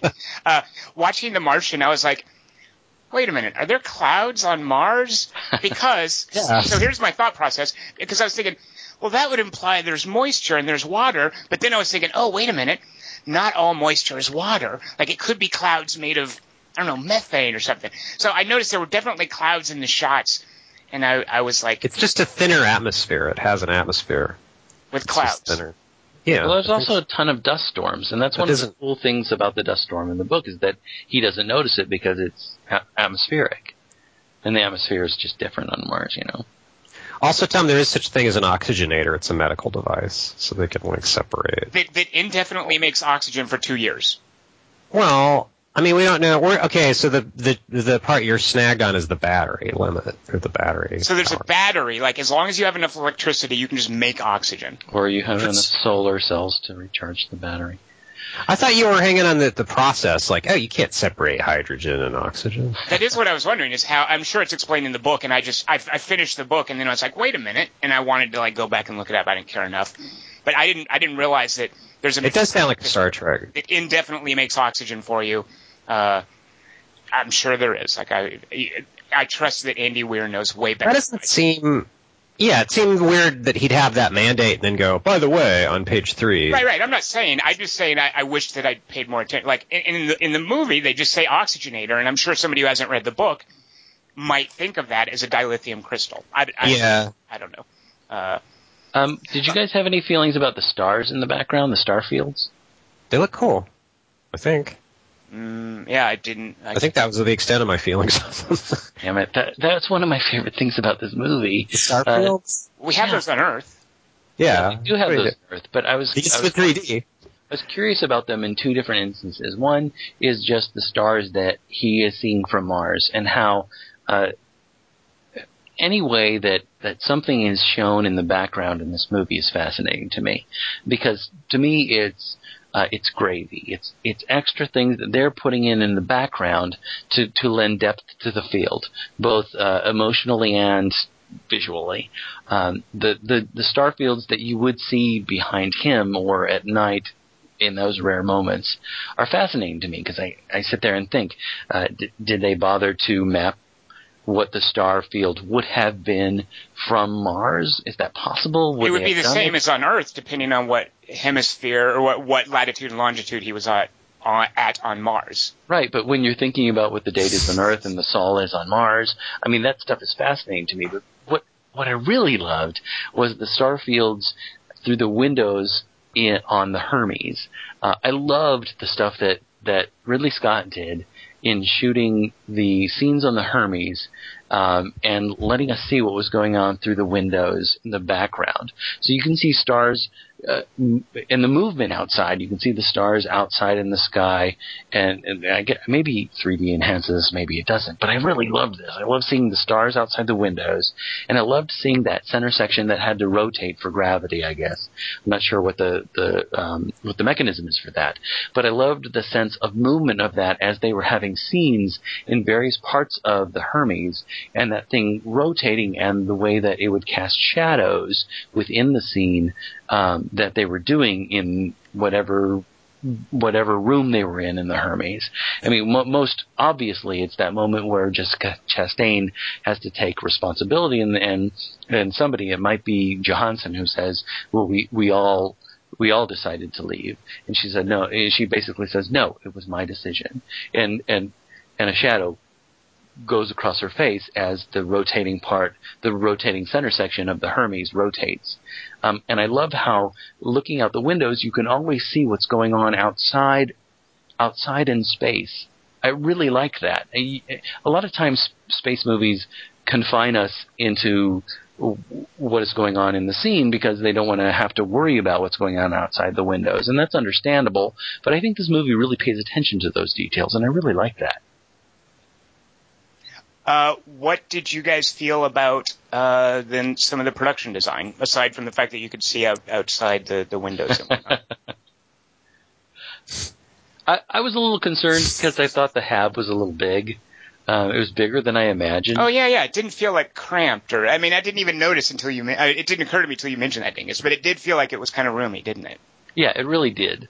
Uh, and the Hermes, I mean, I, I'm kind of used to that because often in big budget like submarine movies, I'm looking at you, Red October. Uh, the the scenes look like they're taking place on a soundstage instead of in a cramped submarine. Right. Um, and space is at a premium in space. I mean, things are pretty cramped. And when I was reading the book, I was just imagining him have, having to squirm through so many little spaces because he had to create like an extra workspace that was kind of like uh, like one of those campers that like you you just blow up the outside of it and attach it to the outside of the camper.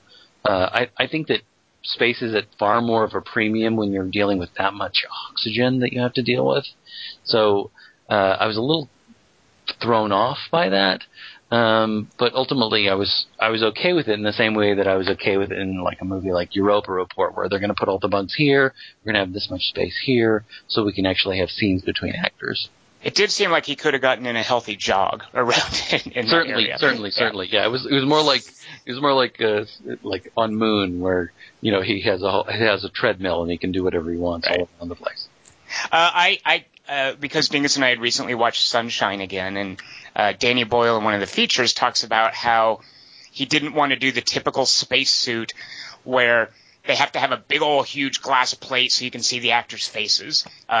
Because in, in Sunshine, they've got these really weird, freaky spacesuits that are that have this like gold, not Xylar. What do you call that stuff that you make balloons out of? Uh, It's Mylar. Mylar, right, right. Sylar. They had this like gold stuff on the outside that, that was supposed to be reflective, but more importantly, the the face mask wasn't even a mask. It was just a big old like welder's mask kind of snout looking thing. Uh, and what Danny Boyle said was, you know, when you've got multiple people in a spacesuit, you have to make it clear who is who. So what he did was have this little interior camera mounted. Not like an Iron Man thing where you've got a full on shot of the actor's face and you just pretend he's in a Right. suit. But this little side camera where you can see the actor's face and kind of the faceplate around him. Um, so I was just very sensitive during The Martian to, oh yeah, he's got to have one of those big, huge glass faceplates so everybody can see the actors' faces. And furthermore, and I, I'm having so little patience for this these days, but what else are you going to do? The talking spacesuit, you know, the 10% oxygen, 5% oxygen, pressure, pressure sealed. I don't know what, how else you can do that, but I'm just so keenly aware of, uh, this is, you know, a movie has to do this. It has to tell us stuff that would just be on a display somewhere. Uh, I think it's funny. It not not uh, you know there's no point for you know I'm not dinging The Martian any more than I would ding any other science fiction movie, but uh, I, that stuff just stood out for me. But otherwise, I, I you know even though I thought Mars looked like Arizona, like it was kind of cool seeing the hardware realized and the the setting realized and you know the or the, the Hermes. Um, what I what I didn't like, and I, I was a little surprised at this. Uh, I, I really feel like the movie kind of whiffed some of the like, like Kristen Wiig was so they did Yeah. nothing with her, and this whole idea. I liked how they set up. Here's JPL. Here's NASA. Uh, I loved how they set up. Here's Jeff Daniels' perspective. Here's Sean Bean's perspective. Um, but otherwise, I, I was really kind of disappointed that some of the planet side stuff didn't play better. I, I don't know what I expected, but uh, I wasn't crazy. There's a lot of it too. There is a lot of it, and I didn't feel like the Donald Glover bit worked. I was like, oh come on, now you're just you guys are just goofing. Yeah, I, did, I didn't care for that either. Yeah, all their smartest people are these little interns, and then they get promoted to like general, like Lando Calrissian. And I also don't think you can make a. Uh, uh, I got that, Kelly Wand. I'm going to gloss over your Star Wars reference and make a Lord of the Rings reference because I don't think I don't think you can make a Lord of the Rings reference when Sean Bean is in the room. Yeah, You he can't- seemed he seemed sort of sheepish in the background, didn't he? Yeah, I mean, at some point, someone would say, "Hey, you look a lot like the guy who played Boromir." Or Like, I, I, I guess they weren't talking about the movie necessarily, so maybe that's okay. It's like in Ocean's 12, where they disguise Julia Roberts as Julia Roberts. uh, except not as self-aware as Ocean 12. Which maybe you know what Ocean 12 was really annoying, so I'm glad it wasn't as self-aware. I Um, think that's just a little bit of like easy nerd porn. Yeah, my audience laughed at it too, and I just was like, yeah, "You guys are so fucking Uh, easy." That's what I'm talking about. I, am totally easy about that. I giggled at it. I know, and I, I like that about you, but n- until we talk about the Martian. Go, But then here's- I knew that would get you. when You're such a- Kristen when Kristen Wiig says that, "Oh, I hate you all." I mean, come on, if she's PR and if she's worked with them, if she knows what they're like, I'm, don't like set her up as this like, oh, she's outside and she's not in on what what they're actually doing and what their references are. I, I don't know. You know what? I was just so psyched that Kristen Wiig was in this, and we just they didn't do anything with it. She's an exposition eunuch. It really the Like- fact that you compared her to to uh, Adam Scott in Black Mass, absolutely, Kelly Wand. Yeah, that, Yeah. that was spot on for me. I can do dramatic work too. Well, I, I See? took it as because the line is I, I hate every one of you. That's one of those cute. That's one of those little lines you say to Ugh. somebody in the room when you don't get the joke. They They're all, all so they all cute, explain the joke, and you're like, I hate every one of you. I, I didn't I didn't see it as her being a, a, a black mass apologist. In the book, she calls Jeff Daniels a coward, and like, I thought I was hoping you'd kick your No, ass. Mitch It's like, does. we were- Doesn't Mitch call him that it, in this in the movie? In the, that movie, that I- I line don't is know. in the movie. No, He he does, and then he leaves the room, and then he's all, "Boy, that guy, huh?" And then and then the Kristen Wiig character in the book goes, "He's right. You are a fucking coward. I was hoping he'd kick your ass." Like she. Oh, all right. So then I mean, regardless, I mean that's a source material thing, but I, I just they No, but they could have done more with Kristen Wiig. They didn't, and I did like though. They they they introduce uh, this idea of, of NASA's transparency, which was kind of cool. Where they're like, you know what, we have to say something because they make clear, and people may not know this, that everything NASA does is, is in the public. You know, you Right. can look at all their stuff, and I guess I wasn't entirely aware of that, but they kind of addressed that, and Yeah. it's kind of cool about a government agency because, by the way, there's all these wackos that think that like NASA is hiding stuff, and Right. uh, and and NASA, it, they're not. They would they would suck at that, you know. They'd love to tell you. Yeah. with the aliens. Right, right. Uh, so they touched on that a bit, and, and as I said, I did like the idea that JPL was a different entity, and there were different kinds of people working there.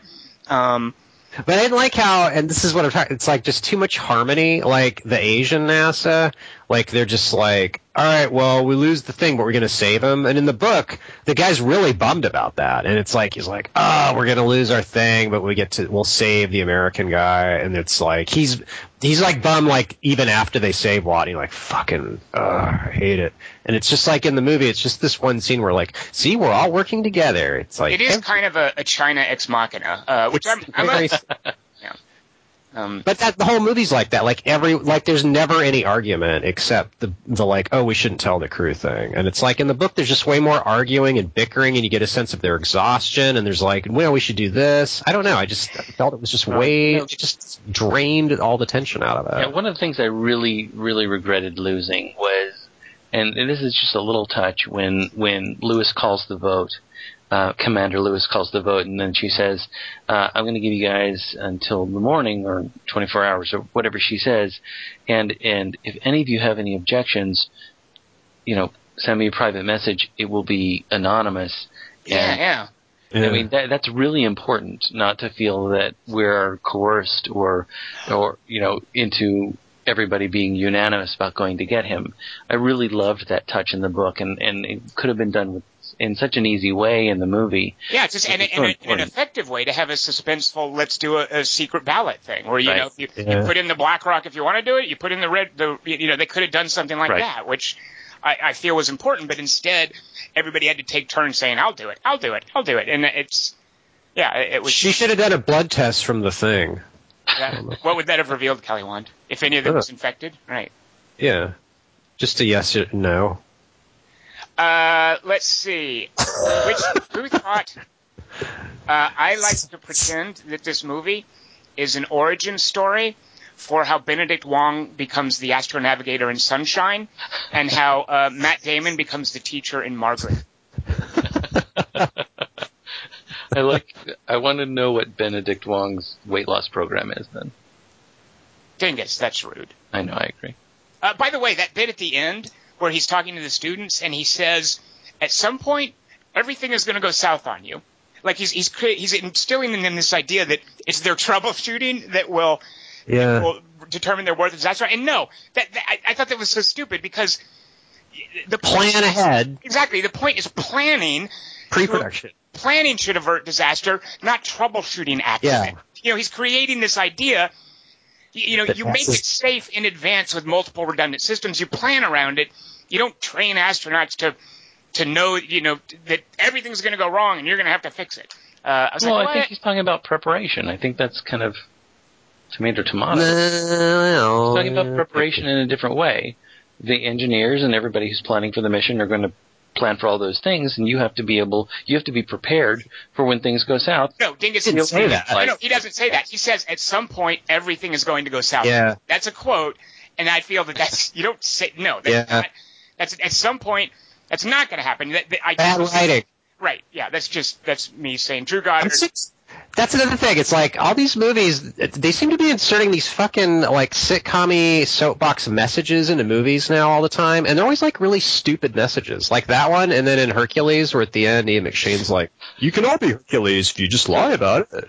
So your example for all the time is this movie and Hercules.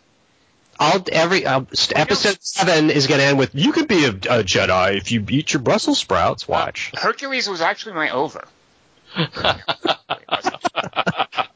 What was your overtime? So my over was uh, was uh, was Castaway, and Oh, it's a little right, yeah. unfair because I wasn't crazy about Castaway, but But you love Robert Zemeckis. I, I Robert Zemeckis movies, and, and I, I've seen The Walk four times already. That movie is phenomenal. I'm so glad that.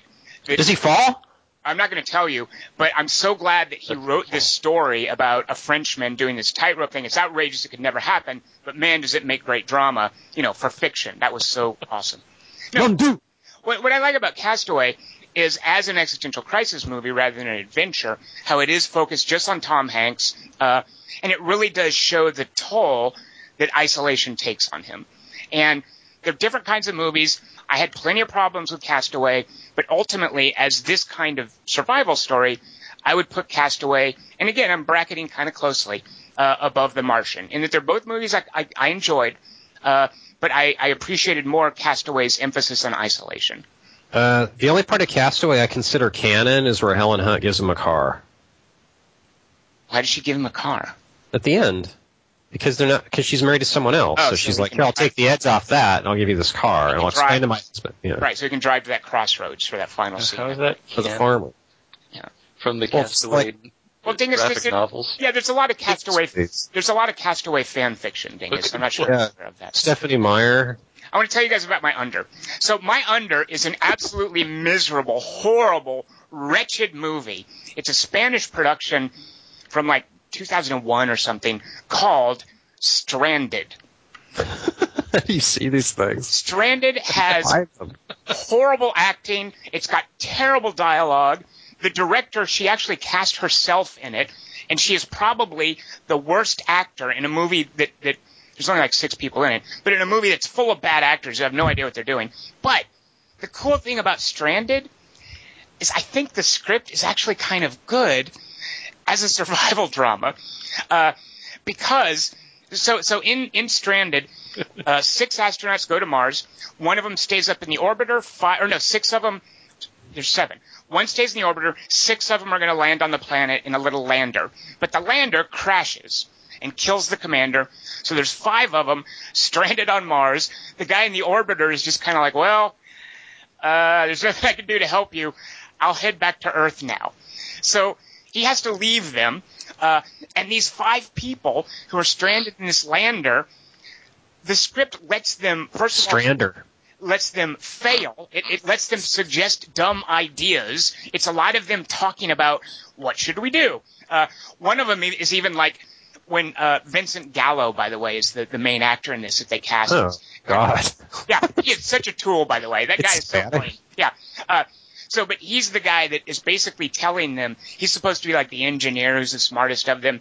I kind of remember this movie now. You're making me remember it. It- Fuck. It's kind of awesome in certain ways, but he's basically throughout the movie, he's like, you know, there's nothing we can do. No, don't even try. We're just gonna die here. Shut up with your stupid ideas. There's nothing we can do. Like that's his whole approach. Uh, one guy There's suggests nothing we can do. one guy suggests because they're low on energy, uh, and that's what's ultimately going to kill them. They have to wait two years before the rescue party can get there. One guy is like, well, you know what? There, we can build a windmill. And Vincent Gallo is like, What? It's not a thing. yeah, th- well, that's what Vincent Gallo. He's like, there's not enough atmosphere. I've already thought of that. You're an idiot. No. Uh, so through it all, he's basically telling people there's nothing we can do. We're just going to die. Uh, so in this movie, they have to deal with the fact that if they want to get rescued in two years, they don't have enough energy, basically oxygen, uh, to sustain them. They don't have an oxygenator, by the way. Right. It won't sustain them all, five of them, for two years. However, Vincent Gallo figures out it will sustain two of us. So, three of us basically Cannibalism. have to die. Not cannibalism. What their approach is the three of them that get picked are just going to put on their spacesuits and go walk out until the spacesuit runs out of air, and basically let themselves get killed. Uh, so, uh, Is this after Sunshine? no, no, this predates Sunshine. And by the way, that's a great moment in Sunshine where Chris Yeah. Evans, you know, they have a similar dilemma. Yeah. And Chris Evans is going to do that, but Benedict Wong Freezing. takes responsibility. According, uh, that's how Chris Evans says it, and takes care of it for him. But that's a great moment in Sunshine. Uh, but no, in this, they put on their spacesuits and they're just going to wander out. So here's my favorite part of Stranded. Uh, Vincent Gallo is such a tool, so they decide, you know, who are the three that are going to go out and die, who are the two that are going to live. It depends on their role on the mission. So the pilot, for instance, they're not going to need her anymore. The the astrophysicist navigator guy, they're not going to need him anymore. Uh, and the geologist, they don't need him anymore. What Right. they need is the doctor and surprise, surprise, Vincent Gallo, who is the engineer who can keep the, the little lander running. He can troubleshoot problems. So, he's basically like, only two of us can live, and yeah, I'm one of them. And this other chick, the doctor, she's the other one. So Oh. I'll help you suit up.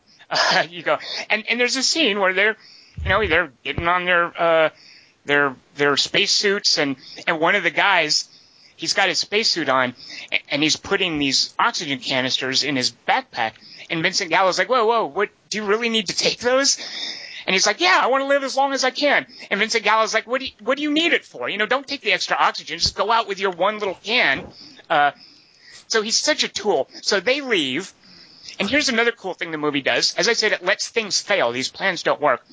After they've left, and they're just going to walk as far as they can and die, and Vincent Gallo even calls them, and he's like, hey, you know what, guys? While you're out there, why don't you just run your video cameras so we can have footage of Mars? You know, so What? Just, just look at stuff, run your video cameras, What a prick. and I can record the stuff here for posterity, and maybe scientists can use it after we get rescued. Yeah, he's totally a dick. So they leave. He's got enough oxygen now for him and the lady doctor to live for two years. Shortly after they leave, an alarm goes off, and he's like, "Oh man, there's a leak." And we've only got now. I've failed. There's only now enough oxygen. We're just going to live for a, a matter of hours. This is it. Because a shitty engineers too. Yeah, exactly. And the lady doctor's like, well, can't we plug the leak? And he's like, nope, we've already lost too much oxygen. Again, he's Just like, there's have- nothing we can do. So he suggests, knowing that they've only got a matter of hours to live, he basically he says to her, a quote, "You know what? We're gonna die. Why don't we just Have come sex. together- Yeah, yeah. Why don't we just come together and make each other feel good?" That's not gonna. He must be have a lot. Okay. Yeah, and, and when she says no, his response his response is that is so uptight. Oh my god. Wait, I want to watch this now. It is really hilarious. Uh, So he's not acting. He's just playing. He's playing himself. Like, what if Vincent Gallo was your your, Yeah. your engineer? Yeah. He's playing his Buffalo 66 character. And and you know what? I give the guy a lot of credit for writing and, and directing Buffalo '66. I, I love that movie. Uh, and it, he knows he's a tool in that. Um, but Stranded, it really is awful. But I kind of like this idea that uh, that plans will fail, people are going to die, it's going to be futile. Uh, the ending, by the way, totally wimps out. Um, Whoa! yeah, so Just give it away. Just give it away. Uh, so the people that go out uh, to they discover alien ruins that have oxygen in them. Ah, fuck that So they shit. they call Vincent Gallo back and they're like, "Hey, we found oxygen. Come out and meet us." They shouldn't have told him. They so find, they find How this was at that the chance? Total Recall. Yeah, well, they find it's the aliens have like terraformed a little patch with like water and oxygen, and they're gonna wait there. Oh my fucking god! Yeah. Wait, it's called Stranded. well, they're wow. still, they're still stranded. They just have oxygen and water now. This really puts The Martian in perspective for me. Well, it's my, it's, everything I said. It's- it's definitely my under, uh, but I do like some of the things the script does, and I like how just stupid.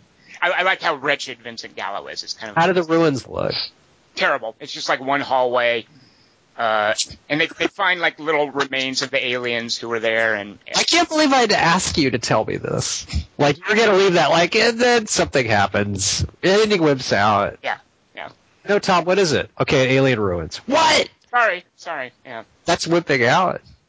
All right, That's so- Kelly, what was your over? You mentioned it earlier. What did you? All is lost, right? All is lost is So my over. what is your under? My under. Wait, didn't Robert Altman direct a space catastrophe movie that no one's seen? Man, I don't think so. Did he? I don't know. And there's a Jerry Lewis one too, with like a similar title. Well, that I believe, but I didn't. I wasn't aware that Robert Altman did a space movie. in the '60s. Yeah, it was Nashville. Nashville, Mars, right? My under, and I. Wait, we didn't do dinguses, did we? Nope, we'll get to it. Should we do My- Dingus's first, Kelly Wand? Yeah, because then I, I might have something about relationships. I. Interesting. So, Dingus, your over was also All Is Lost, and you, unlike Kelly Wand, are bracketing it. We all loved All Is Lost, so obviously you're by putting uh, The Martian under All Is Lost. That's kind of high praise considering you're bracketing it, right? Right, because Yeah. uh, what I was thinking of when I was uh, doing the bracketing, I, I was tr- trying to think of, uh, you know, I did the obvious first, space movies, then I thought of stranded movies. But what um, what I really started to think about when I thought about what I loved about uh, The Martian and what I loved about All Is Lost, which uh, I started thinking about uh, immediately, was um, one of the things I love about All Is Lost is how competent the character is, Yeah. and how he knows. He seems to snap into his training right away. One of the wonderful things about watching All Is Lost is how competent that guy is, even when he fails. Um, and that's one of the things I love about Mark Watney in um, in The Martian is how competent that guy is. Even when he fails, he figures out a way to get through it. Um, and I think one of the things I love about the script, and I said this earlier, is that it allows me as a reader to fill in the gaps. But I think it still is forgiving of people who might never read the book. Uh, so all of the calculations he's doing about calories, how much calorie, how many calories are, am I going to need? What is that all going to figure out to? How many potatoes does that actually mean? What what is going to be the shortfall? Um, and all the other ways that he is a competent survivor. Uh, so that's why All Is Lost is just above The Martian. Uh, as far as competency is concerned, and right below it would be Wait, hold on. I want to point out. Uh, so I, I'm, I presume you guys thought of this. One of the things that I, I think definitely puts All Is Lost above The Martian is it gets a lot of a lot more bang for its buck out of its f bomb. Yeah. yeah, that's a good point. That that that fuck and All Is Lost is awesome, and they're just kind of scattered around, and uh, and they're they're, they're way more playful in The Martian. Well, no, no, it's not just scattered around in The Martian. I mean, it's Uh. very specific the first time he says it. It's just not the way that it's said in the book. I mean, no, no, but, but one I'm of the saying, joys about the book is that first page when he says, I'm pretty much fucked. I mean, Uh. that's the first line of the book. I'm pretty much fucked. Right, but in the And- movie, we get two vocal fucks. We get Right. two. Uh, you see him mouthing the f bomb, and we get one, which this is way too precious for me. One bit where uh, the the president is talking to Jeff Daniels about Mark Watney cursing, where, where apparently Mark Watney is cursing too much in his chat messages, Oh, and so the president is saying to Jeff Daniels. To, it, it- they play it as That would happen. I shouldn't hold that against the movie, but but I'm just Like- the f bombs in The Martian are way more playful than the f bomb in uh, uh, All Is Lost. Rating system awesome. But so is the dialogue. I mean, the dialogue in All Right. Is Lost is far more precious as well. Wait, is more Um, precious? No, I mean precious in a bad way, like twee. Uh, Oh, no, Yeah. I mean, uh, uh, far more dear, I guess that would be the better way to put it. dear, my, it just, there's, there's no way we're going to spend that much dialogue. oh, yeah, uh, All Is Lost is be- definitely Uh. like sparsely. There, there's very spare talking. I mean, he's alone, and he doesn't. They don't do any convenient, like he, like voiceover, for instance, in All Is Lost. All Is Lost is so careful with like its silence and its sound design. Uh, Right, the And- All dialogue. voiceover is the letter. He's not doing a constant journal. Right, exactly. Uh, and, and so I'm just saying the f bombs in The Martian are kind of played for uh, comedic. Look at the PG thirteen. But Well- I think that's also that's also again Weak. something that's that's meant for the people who've read the book and appreciate all of that a part, as a part of journaling. I mean, you can write fuck as many as many times as you want in a journal. It's not going to be rated, but they have to make money with this movie, and so they're playing with it. So, like, the, the, uh, here's the here's the f word in German. And this is the F word in Polish. This is okay. Now he said this, and um, he's he, he keeps telling them, "What do you mean grudgingly?" Well, he keeps telling them to go have sex with themselves every time they ah, a third question reference. anything Right. he says. Yep, Yeah. that's right. I forgot it right. Dumb. Yeah. So my under, as far as uh, competency is concerned, is a movie called The Edge, um, which I really love because, uh, but for a different reason, because it's a surprising amount of competency. Because the rich dude knows how to survive in the wild, and you don't expect that to happen. And that's one of those great lines that um, Alec Baldwin's character says. I love seeing uh, you rich people when you get out in a situation situation like this, you bloom. Uh, and I and I love the way that um, that um, geez, I'm blanking on his name now. Hamlet. Anthony Hopkins. And thank you. Anthony Hopkins' character has all of these, all of this knowledge about how to be competent in the wild. Um, and uh, well, I really, really like the edge. I would put it under the Martian. Huh, I wonder who wrote that, Dingus. Uh, it could have been David Mamet. Yeah. I think is the way it's pronounced. Yeah, so. Uh, all right, so Kelly Wand, your over is also all is lost. You are obviously copying from Dingus's homework. Is your under the edge, Kelly Wand? No, my under's swept away with Madonna and a Spanish Jesus. dude. Oh my god! She's stuck on an island. Just had sex with a guy. Isn't that? She's a By the way, that's a remake of an Italian movie that, if I'm not mistaken, is far more graphic, isn't it? I don't know. There's an Italian movie. The Italians make a lot of movies, Kelly Wand. Yeah. Uh, all right, so uh, swept away is your under. And uh, Kelly Wand, did you have so uh, in watching The Martian? What did it teach you about relationships among human beings, Kelly Wand? I put tape over your crack, white man. One, two, three, not only you and me, 180 degrees and I'm calling, but Uh, one, two, three, Peter Pan, never free, getting down with Shut up. Pete, everybody loves ocean. I confess I didn't understand that one, Kelly Wand. tape over the spaceship crack. You know what Oh, I, I thought it was over the uh, the helmet crack. I thought it was I a, a reference everyone- to Breakfast Club. I thought Kelly Wand was talking about butt crack.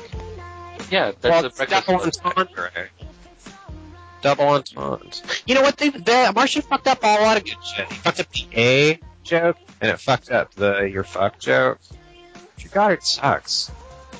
Thanks for reminding me. Well, I, I will Speaking of say fucked one up. thing- I, well, I, I do want to say one thing that I came away from The Martian with is uh, Drew Goddard uh, directed Cabin in the Woods, which is brilliant, and he co-wrote Yeah. it with Joss Whedon.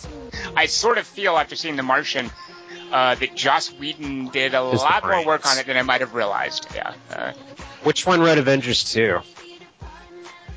Drew uh, Goddard. Kelly Wand, don't bring that up. Yeah. See? All right, Every- Kelly Wand. What what is the? Let me let me interrupt you and ask what is this week's three by three? Oh, I see what you did there. I like you. This week's 3x3 is uh, coitus interruptus. And Three can you instances pronounce it of and can you define it? It's when you're fucking and something goes south on you, so you got to troubleshoot. Well, not so much. Uh, uh, well, I What parts? What?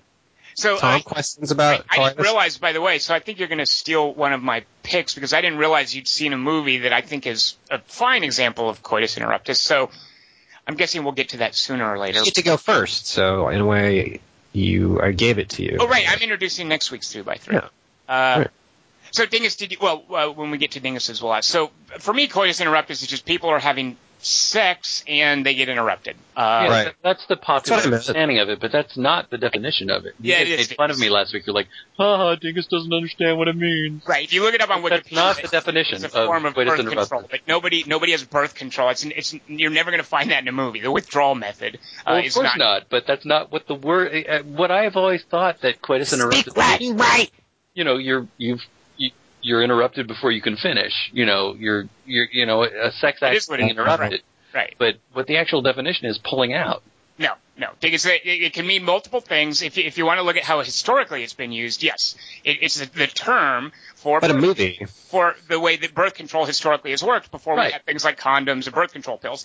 Now, coitus interruptus is a a reference to people having sex, coitus, and they get interrupted.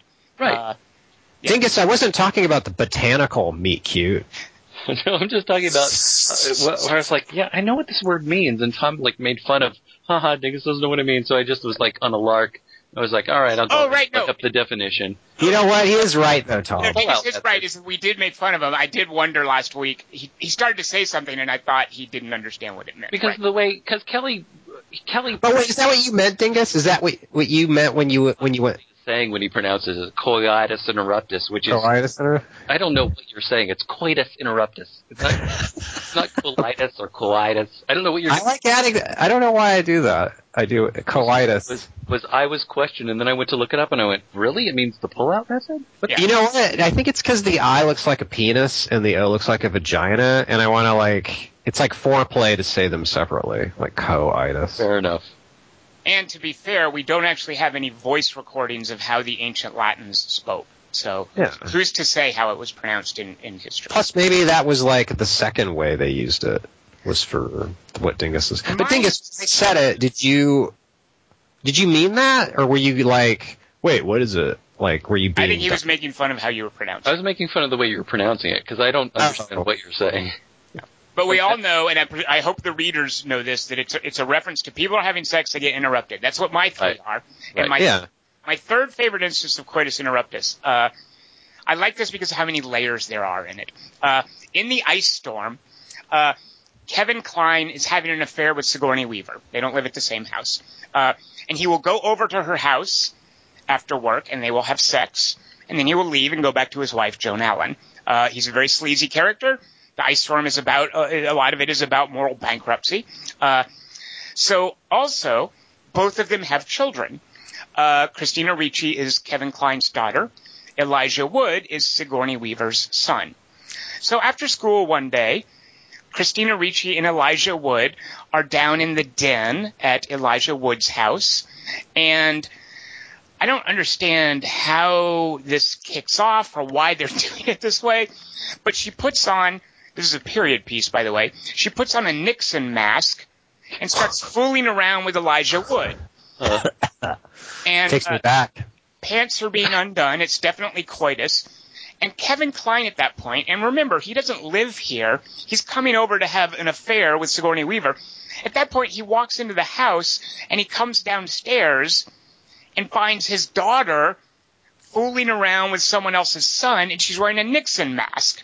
Uh, so they get busted, and it's only later that he realizes that he's also been busted for coming over to have an affair with Sigourney Weaver. So I just love the randomness of that moment. They play Christina Ricci's character as very uh, sort of sexually confused and acting out throughout the movie. Oh, so it's a double play. It's like a reverse coitus interruptus. it's they, like I said, it works on multiple levels, uh, and I love I love like the ice storm is so full of uh, like like it's just really dense with with moments and interactions and implications and uh, uh, I, I just so It's like sex. movie. So that is my number three favorite coitus interruptus, and, The and police will not be pulling you over for this one. thank you, Kelly Wand. I'm glad to know that. We're pulling you out. Oh, dingus, uncool. Ah, Cool. too soon.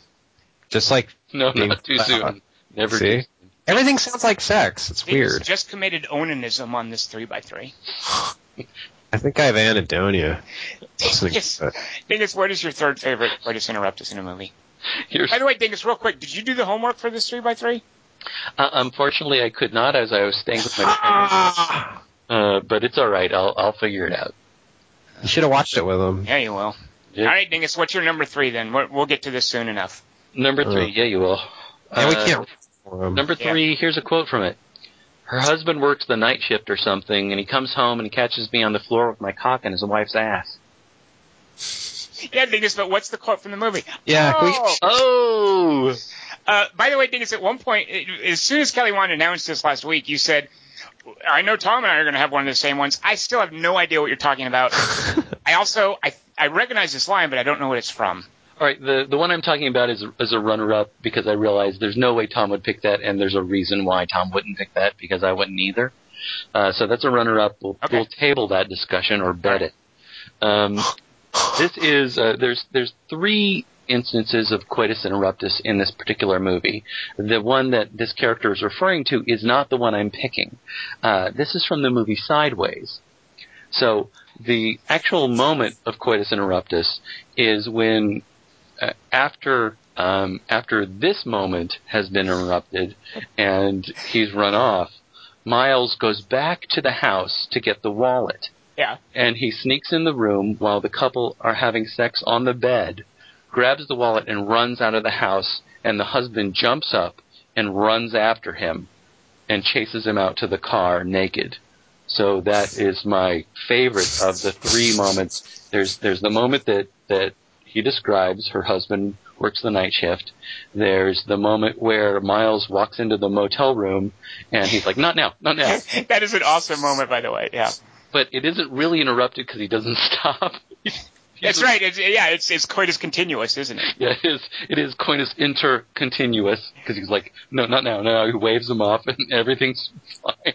And just that visual of him bouncing on the bed.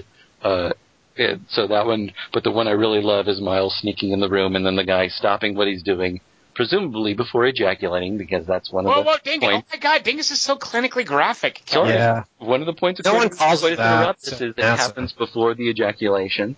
Um, so it, Well, that, that's when coitus ends, Dingus. Of course it happens before the ejaculation. that's not when it ends for me. Kelly Wand, can you believe this guy? What's happening to Dingus? I guess he got some. It's made him crazy. So, I will say, Dingus, that is one of, I think, every man has that nightmare that you're having sex and Paul Giamatti creeps into the room. that just, that'll put any guy off. Nightmare. A dream to some, a nightmare to others. into the spine of the Giamatti. All right, Kelly Wand, what is your third favorite instance of coitus interruptus? Uh, I think the most common usage of coitus interruptus in a movie is where um, it's like someone who's about to be the ex of the main character is having an affair, so that the character can find them and having an affair, so that he can meet the love interest. Like, oh, he's in a bad relationship with Right. Kelly Preston, so now he can meet uh, Reese Witherspoon. Was that a movie? anyway, my number three is the 1986 classic Back to School, starring Rodney Dangerfield. There's he's married to Adrienne Barbeau at the beginning of the movie before he has a love interest with uh, a meet cute love interest with uh, Sally Kellerman as a poetry teacher. But when he walks in on Adrienne Barbeau having sex with a guy at the beginning, he's like not even bummed. He's like, uh, yeah, here, and then he like gives her some like pictures of her and like blackmails her, and then he gets out of the divorce or something. So he like brought photos to the bedroom with him. Like he's like, yeah, I'll probably walk in on having sex with someone. So it's like he, I don't know. I like that kind of foresight. Did any of that make sense? I just like letting you sort of I like you bringing up Adrienne Barbeau because I think she's been brought up before in the last few weeks. Uh, I did incorrectly say she did the voiceover to Escape from New York, and I was rightly corrected, which I can hear this in my head now. Nope, it was Jamie Lee Curtis. I was thinking of the wrong John Carpenter, the Oh, wrong John Carpenter Scream Queen. Yeah, that's so Jamie Lee Curtis. yeah, absolutely. I can hear it in my She's voice. very somber. Uh, all right, so back to school. Uh, Rodney Dangerfield classic. I like making Tom say things. Uh, here's a co- th- here's here's this will put you off. Uh, even worse than Paul Giamatti creeping into the room. How about you're having sex and there's an earthquake? Whoa! Do you guys know Like what Paranormal? Activity. Paranormal Activity three. Yeah. Yeah, so uh, there in Paranormal Activity three, it does this weird like nested thing where it starts with something being re- recorded, found footage, and then a character brings over a bunch of VHS tapes, and somehow I don't remember how it does the transition, but the rest of the movie is one of the VHS tapes. Uh, and it's not they're shooting with digital video the VHS tape on a screen. It's just the movie jumps into one of the VHS tapes. So this is a recording from back in uh, when Katie Featherston was like a little girl. So I don't know the 80s or whatever. And her parents, uh, the dad has just gotten a video camera, and this is what's going to be used throughout the movie. And at one point, he's like, "Hey, let's make a sex tape." And she's like, "No way!" But they're getting stoned, like in Poltergeist. So she's like, "Okay, we'll do a sex tape." So he puts the camera on the I don't know, like a table at the foot of the bed, and they start fooling around. And you're like, "Well, this is a found footage movie. I mean." Is the camera just going to run and we're going to see this whole thing? And yeah, they're fooling around and they're kissing and clothes start coming undone. Can't and see anything. groping, and no, she's on top of him. And you're like, well, are we going to have a sex scene in Paranormal Activity 3? And no, we're not, because at that point, there's an earthquake. Yeah. And there's no explanation for this. It doesn't mean anything. It doesn't No, it means the ghost doesn't want to see the sex scene either. it just means we're going to have an earthquake to stop them from having sex. But actually, the purpose of it, if you remember Kelly Wand, is they let rush out of the room and just make sure their daughters are okay because it's an earthquake. Uh, and dust falls from the ceiling and Right. it falls like on the ghost or the demon. Right. So you see, you don't really see an outline. You just see the the dust hovering there.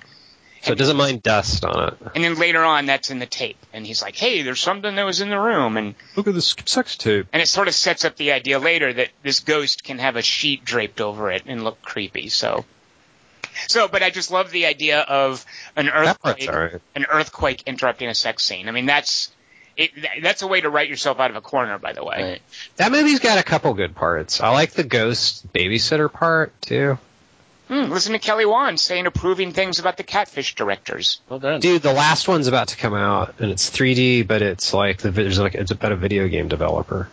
Oh, I- are you serious? Ghost, Yeah. Ghost Dimension is about a video game developer? Yeah, and it's the last one. No, it's not the last one. You really believe this, Kelly Wand? Yeah, even if it makes a billion dollars. No, it's not the. Yeah, sure. By the way, Tom, Yes. if, if there was an earthquake while I was having sex, I probably wouldn't notice. But Kelly Wand, we've already had the three. mudslide, I'd The. Britney Spears has already played. I'm afraid. Sorry. Oh. Uh, Dingus, That what does is call to mind the first paranormal activity where where she won't let him tape. right?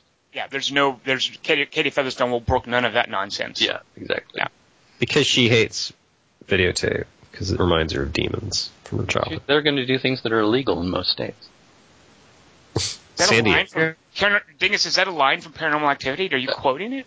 Yeah, I, I believe uh, Micah says something like, uh, "There are things that we did that were illegal in most states except Georgia," or he says something ridiculous. Wow. Wait, so she's his sister? Kelly Wand, so What else is illegal in most states? What's the She's his sister and his ghost. That's illegal in most states. I don't understand what that means. Well, in that case, let's move on to Dingus's number two All right. for his favorite coitus interruptus. All right, Tom, Sorry to interrupt. think uh, you think that an earthquake interrupting is a big deal? Yeah? Shadow Cat Um, does. How about getting interrupted so that the woman pushes you away and then examines her vagina with a lamp? Ew, Dingus. That's a good one. But Yeah. I don't, I don't know how that, how, I, I don't, I don't see how you're tying that into the earthquake, but I like your pick. Uh, well, uh, so this is Under the Skin, um, uh, which, uh, in spite of Tom's uh, disbelief, I am actually reading this book, uh, and I was reading it during my trip, which is weird.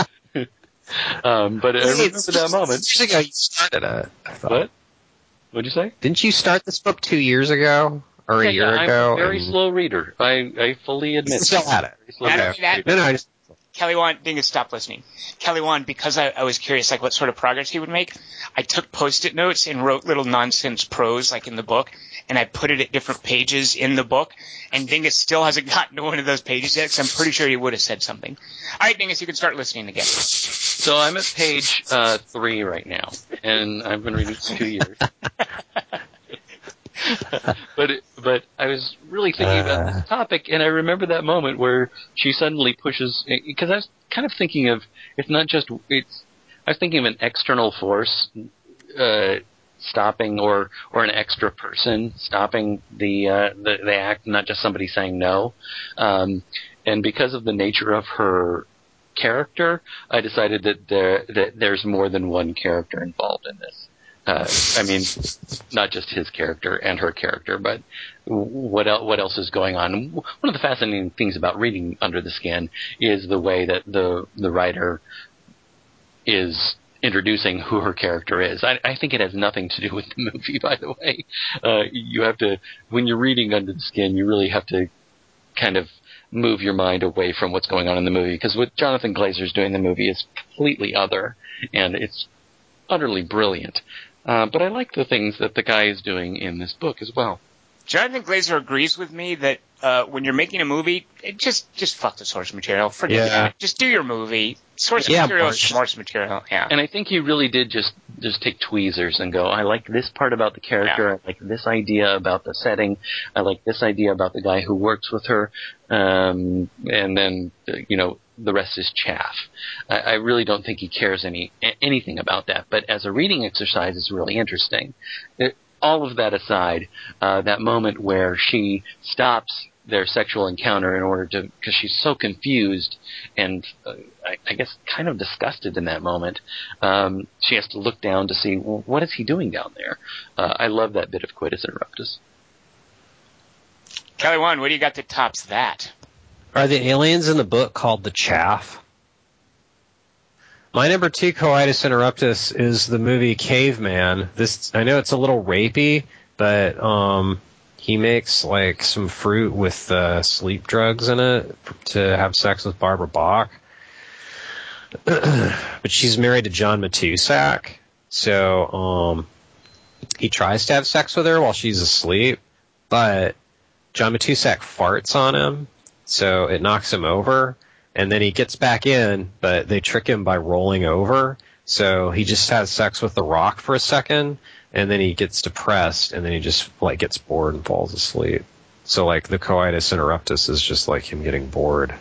Dingus, aren't you glad you guys watched that for one of the mini movie club palooza things? I can't I, I can't tell you how, and I really love especially Elton John's "It's a Little Bit Rapey" song. Oh, Dingus. You made something terrible that was nice. Yeah.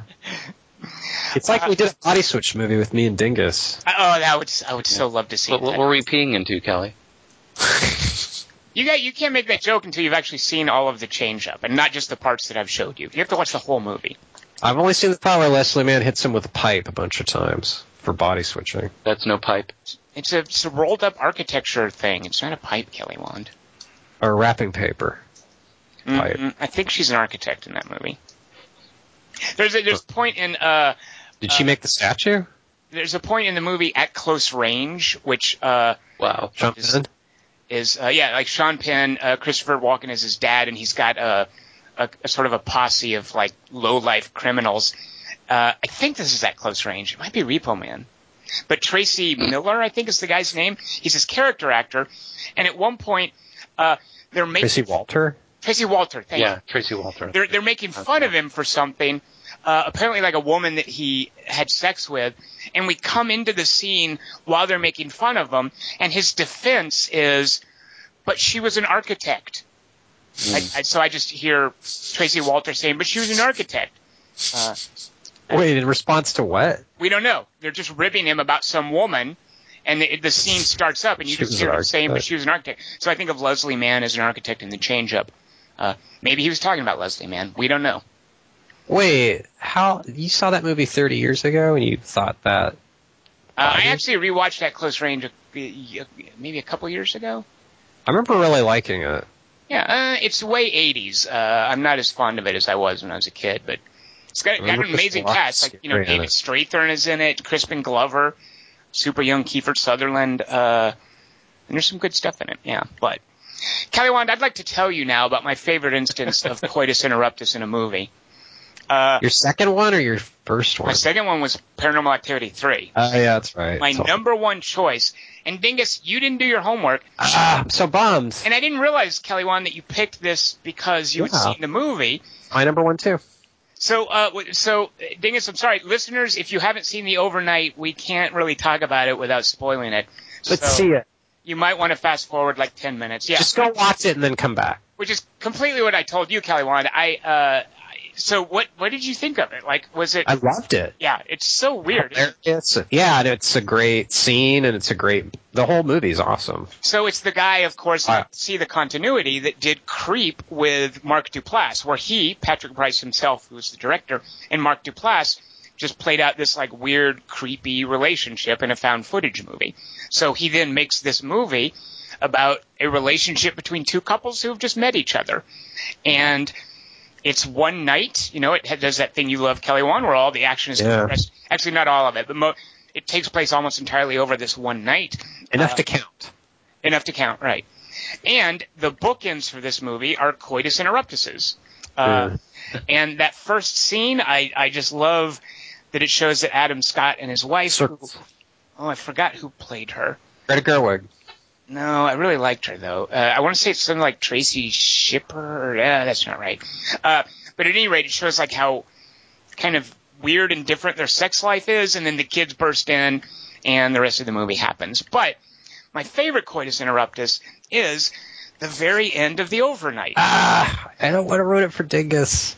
I'm so He, bummed. he knew what his homework No, no, was. I, I made my bed. Now I won't lie on it. Ah, it's too good. And and the moment which I I mean what's happening at the end of the movie, I mean where the movie ends up, uh, it, it's happening in this haze of of intoxication, of self doubt, of resentment. Uh, and, these are, and these are all the absolute wrong reasons to have sex. Uh, but it is going to happen. And what and what Patrick Brice does in this scene, it's this weirdly erotic but simultaneously uncomfortable, drawn out scene that gets weirder and goes to stranger places the longer it goes on, and it keeps going on. Yeah. And just as everyone in the scene has completely abandoned him or herself to the moment, you know, no matter how unwise or poorly thought out this is, just as they have succumbed entirely, they are saved by their children. Uh, and it's just a wonderful moment in a weird, weird movie. Uh, and I love that coitus interruptus. I mean, it's the it's the big payoff, and uh, the movie is totally going up to that point uh, that their children come in and save them, uh, and it's awkward and funny and erotic, and I just can't Yeah. believe this was Perfect. film. Yeah, You, you, you're Yeah. making me think of Hump Day. It, it- well, there's, Ah. there's a lot of, I mean, there's some similarity, but imagine Hump Day, but but uh, sort of turned up to eleven, kind of. Yeah. But just how that last scene. Yeah, yeah, absolutely. Yeah. It Hump is Day, different. though, is, is kind of played for laughs, like it's humorously uncomfortable. Uh, like the, the eroticism and the uh, just the the strangeness and the the characters deciding to do things, like at the end of Overnight, uh, is very different from anything in Hump Day. yeah. Uh, Definitely see it. There's like so much to it that you'll like. so, Kelly Wand, this wasn't one of your three picks then? No, it was my number one. Oh, it was your number one, so we both picked it as, as our Yeah, and for all the reasons you just said, basically, I don't really have, but like just the perfection of it. It's just such a great twist slash wrap up slash resolution slash Deus Ex Machina slash. It's just totally in character. I loved everything about that movie. It was my favorite one by the Duplases, I think, even. Well, they, uh, I think Patrick Brice wrote and directed it. Like they produced it. They were producers on it. Um, It's like Creep's a horror, their riff on a horror movie, and this one's a riff on like uh, While We're Young kind of but, but keep in mind, right? It's not their riff. This is Patrick Brice. Like he both wrote and directed Creep and, and Hump Day. Like the Duplass Right. are definitely on board, and they're obviously big supporters of what he's doing. That I, I wouldn't be surprised if they basically enabled his career. Um, I thought they produced the movie because it says their names at the no, no, they definitely produced it, but this is creatively, this is Patrick Brice's work, and I, I can't Uh, wait oh. to see what else this guy does. I mean, Yeah. Uh, I wouldn't characterize it as cringe humor because it's a little weirder and deeper than that. But uh, I think I like him more behind the camera, though. oh, definitely, Like, yeah, yeah.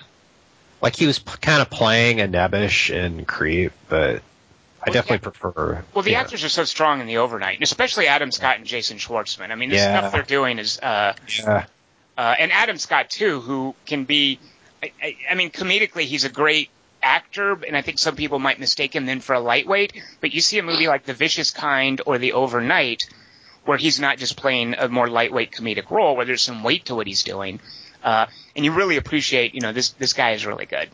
You think you're watching Trainwreck at a certain point, up to a Right, certain right. point of uh, the overnight, and then you're like, and then it just totally transcends everything. Absolutely, yeah. It's great, Dingus. Watch it. You'll love it.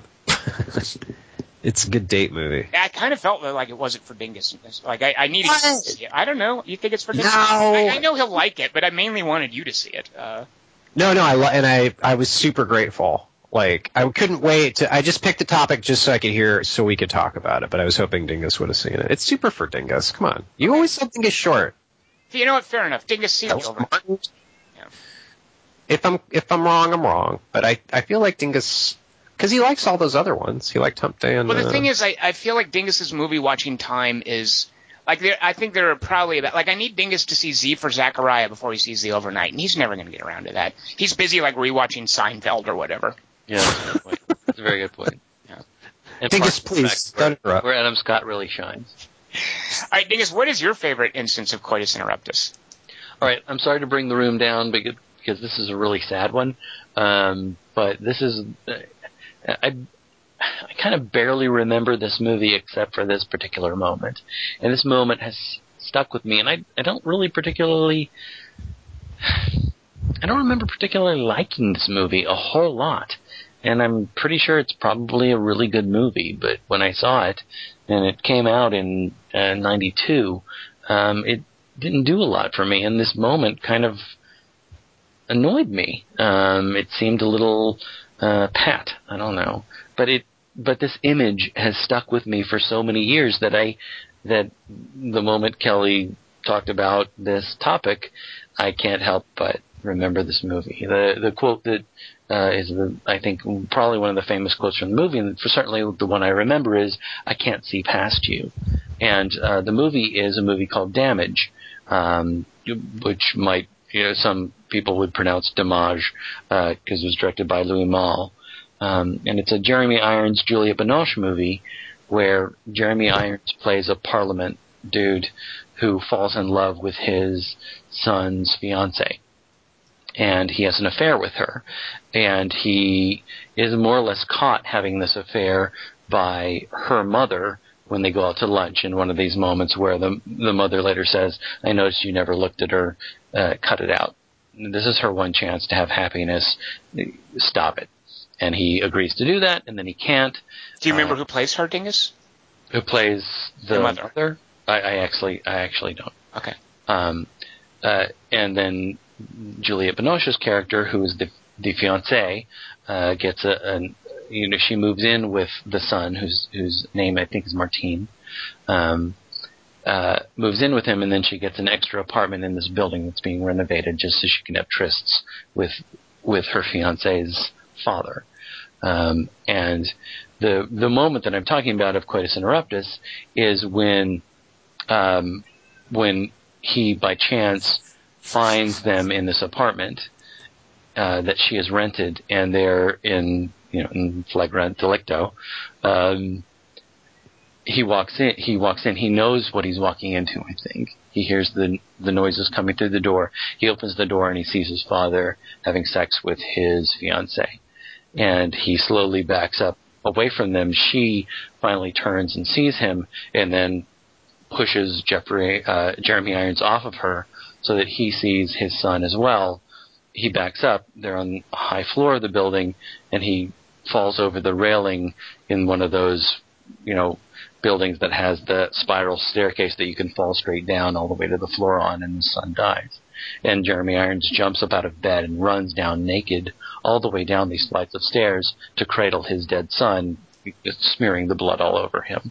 And that moment in in damage, um, as soon as Kelly Wand brought this up, uh, it struck me as that horrible moment, that absolutely horrible moment when two lovers know they shouldn't be doing what they're doing and they know they're going to be caught and they are still too reckless to stop.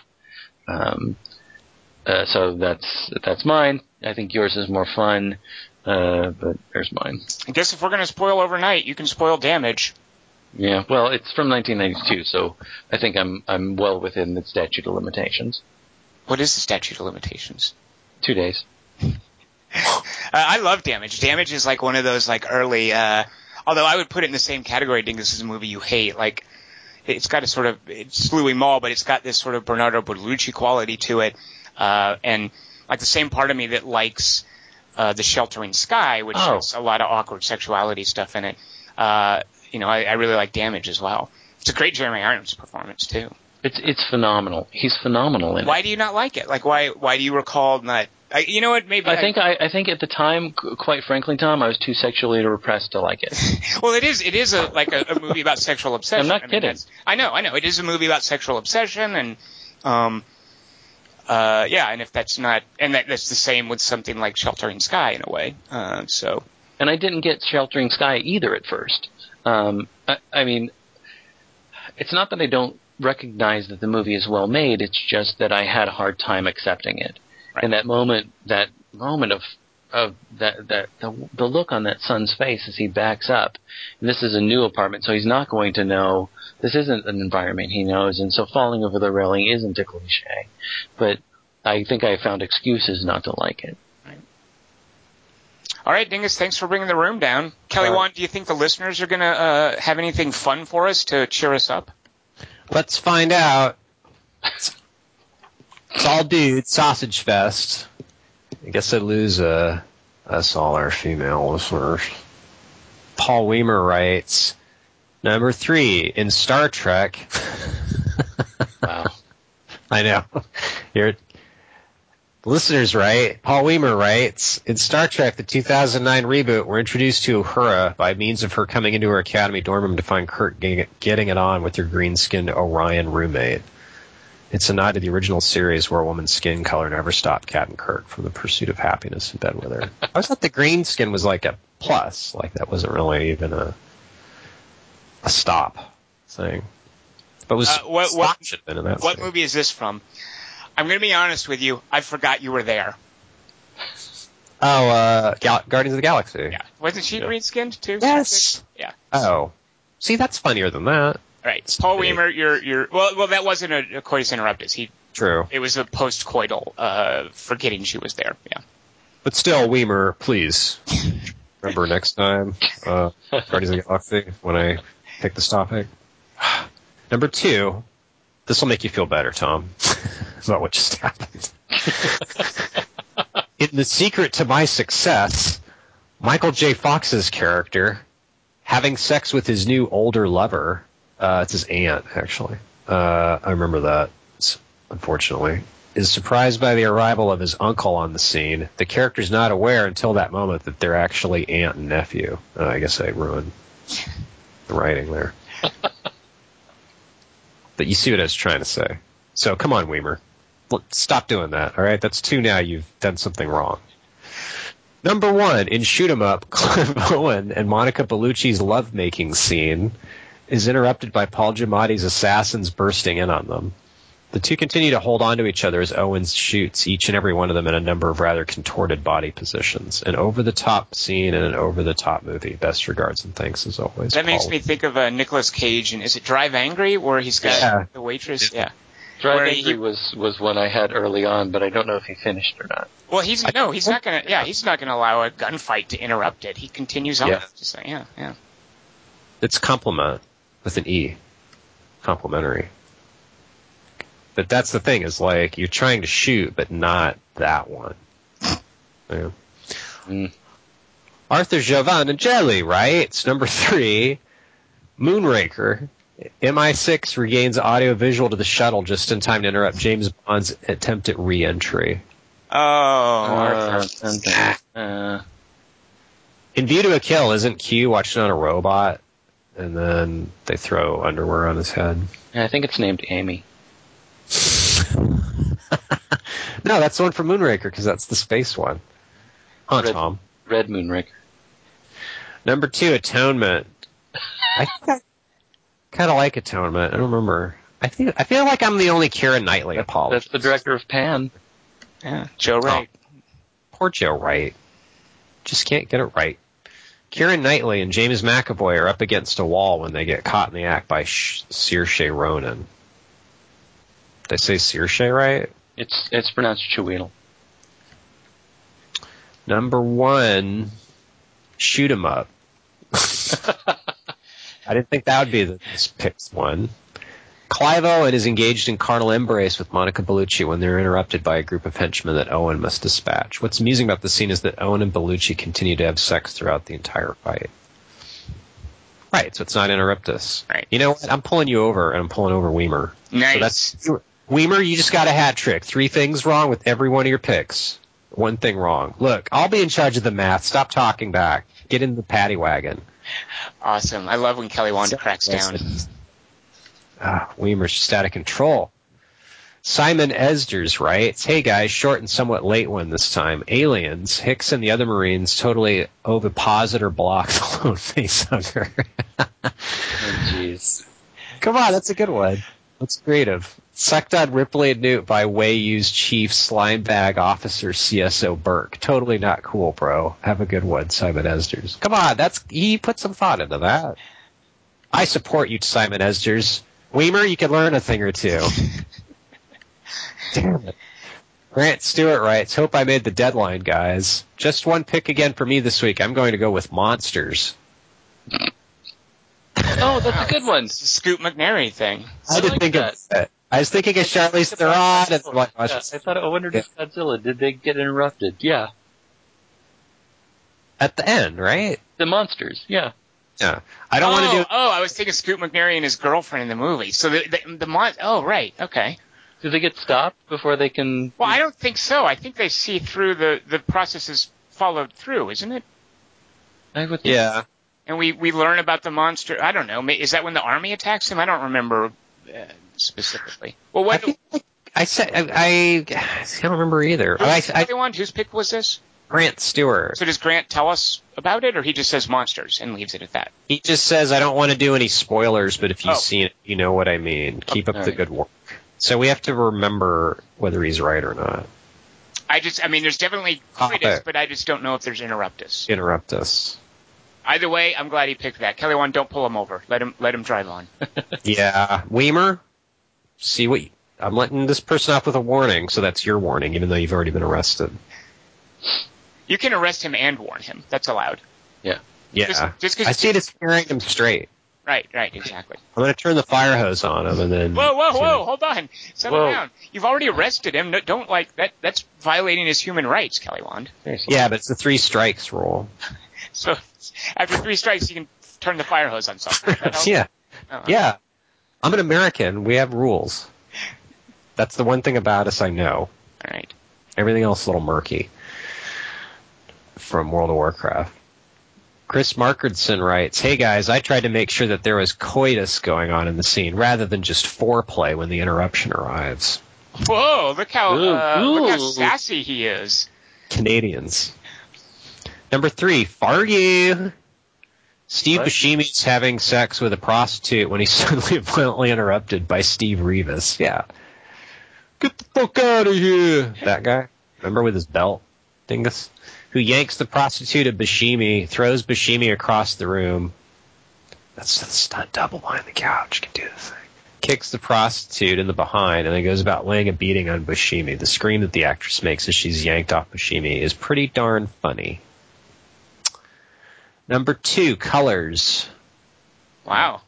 Yeah. Didn't think you'd hear that one tonight, did you? The LAPD of it's Dennis Hopper. Yeah, directing, I believe, right? Yeah, didn't Yeah. he? Yeah, Sean, Sean- Penn and Robert Duvall. Yeah, I remember it's got that bit about uh, Oh, let's let's walk down there and and fuck some of those cows. Or no, what? I screwed up the joke. Uh, at any rate, there's a joke that uh, that Robert Duvall tells Sean Penn, and at the end of the movie, after we've lost Robert Duvall, Sean Penn is telling the joke, and I think part of the point of the scene is you realize Sean Penn's character is terrible at telling jokes, Yeah. which I, I just remember being kind of endearing. Hey, let's get a condom stuck on her leg. Is that? Haha. well, didn't have to wait long for that. Talk about interrupted. I, I I made a note, Kelly wanted to bring that up early on. Dingus' comment about putting a, you might as well put a condom on your leg. Oh, I forgot about That's that. not Thank what- you. That's something Matt Damon's character needed to do to make oxygen. He had to reuse the condom. Is Colors the one that has uh, homicide creeping up? No, that's Clockers. Clockers. Sounds I always like get Colors. Colors and Clockers mixed up. Yeah. Well, one is Spike Lee, the other is Dennis Hopper. All right, so There's no what's, joke there. what's Chris's? Uh, I don't remember the coitus from from Colors. Uh, what yours? Your guess at it is let's go fuck some cows. No. if I may, That's a with turn the condom on the other leg for a moment.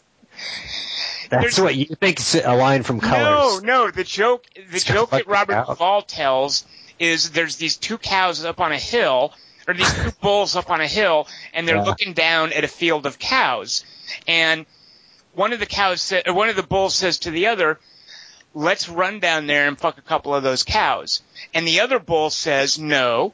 Let's walk down there and fuck all of those cows. Well, that's a good joke. It- when Robert Thanks. Duvall tells it, because Robert Duvall's so avuncular, yeah. But then when Sean Penn is telling it at the end of the movie, He tells like you did the first time. exactly right. He, yeah. Let's go fuck some cows, guys. yeah, great, Penn. It was like when he made fun of. uh He got upset about Chris Rock saying Jude Law, his name, basically at the Oscars. He's like, "Yeah, all right, guys.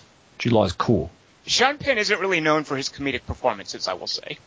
Except Fast Times, he's totally known Oh for my god, that. that's right. Yeah, I forgot. And I am Sam.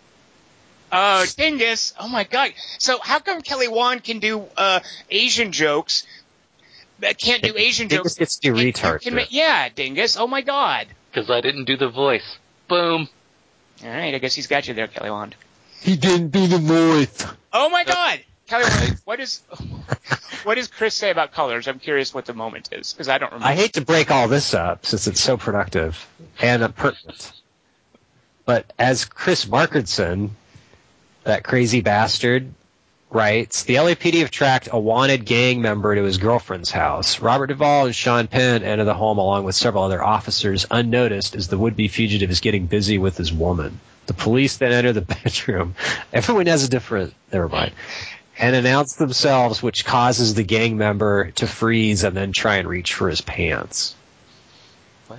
So this is not getting busy. Like you're less busy. Because you have to think. Because if you think about it, never mind. One of the cops thinks the gang member is going for a gun and put several Ah, right, bullets right. in the gang member's back, killing him. As it turns out, the gang member wasn't even the one they were looking for. That's a sad one. The sad coitus interruptuses, I should have said something about. Huh, Tom? like you like you weren't going to allow them or something. Yeah, you get pulled over. Well, no, no, you can't just randomly pull. You have to pass the law last week. They have to be fun and light. No, you didn't say that. You can't pull people over for laws you didn't make. What? We do it all the time. It's called profiling. Read a book. Number one, I know that non-consensual coitus is yucky Yucky. For some of us, but for my number one pick, I'm choosing Pulp Fiction. I haven't seen Pulp Fiction in a long time, but 19-year-old me thought it was pretty awesome that Butch came back to cause some coitus interruptus with Marcellus Wallace and Zed. Oh, I was thinking. Oh my God. Oh, that is a good point. Oh, gross. Chris, Who thinks of that when you hear the phrase coitus interruptus? They don't go, Chris "Oh man, Bruce Willis is breaking up that awesome coitus there." That's coitus. Never mind. Yeah, I don't. I don't. Ew, gross. Well, I mean, it's Kelly Wand. Are you going to pull him over, or is that allowed? No, I can't pull over Markinson. Yeah. He's our patron saint. But it's also this Oh, may be the one of best those stickers on the back of his car that says he he Canadian on board. Yeah. Donates- on board. At least he acknowledges that it's a yucky pick, though. So It is. But I thought, oh, it's just Chris Markinson saying that because he's Canadian. It's going to be Canadian yucky, which will be like a cotton ball or But something. rape doesn't count as coitus. Well, he. I mean, I, I do also like that we have some insight into how Chris Markinson talks when he mentions getting busy with his woman in colors. That's not yucky to him. Well, no, that's just how that's that's Chris Markinson. That maybe that's in Canada what they Right. talk. That's how they talk about sex is you're getting busy with your woman. Right, like we, we we refer to it as business time. In the in Fargo, it's having se- Steve Buscemi's having sex with a prostitute when he's violently interrupted. Let's let's analyze Chris Markinson's writing and then pull over Paul Weimer again.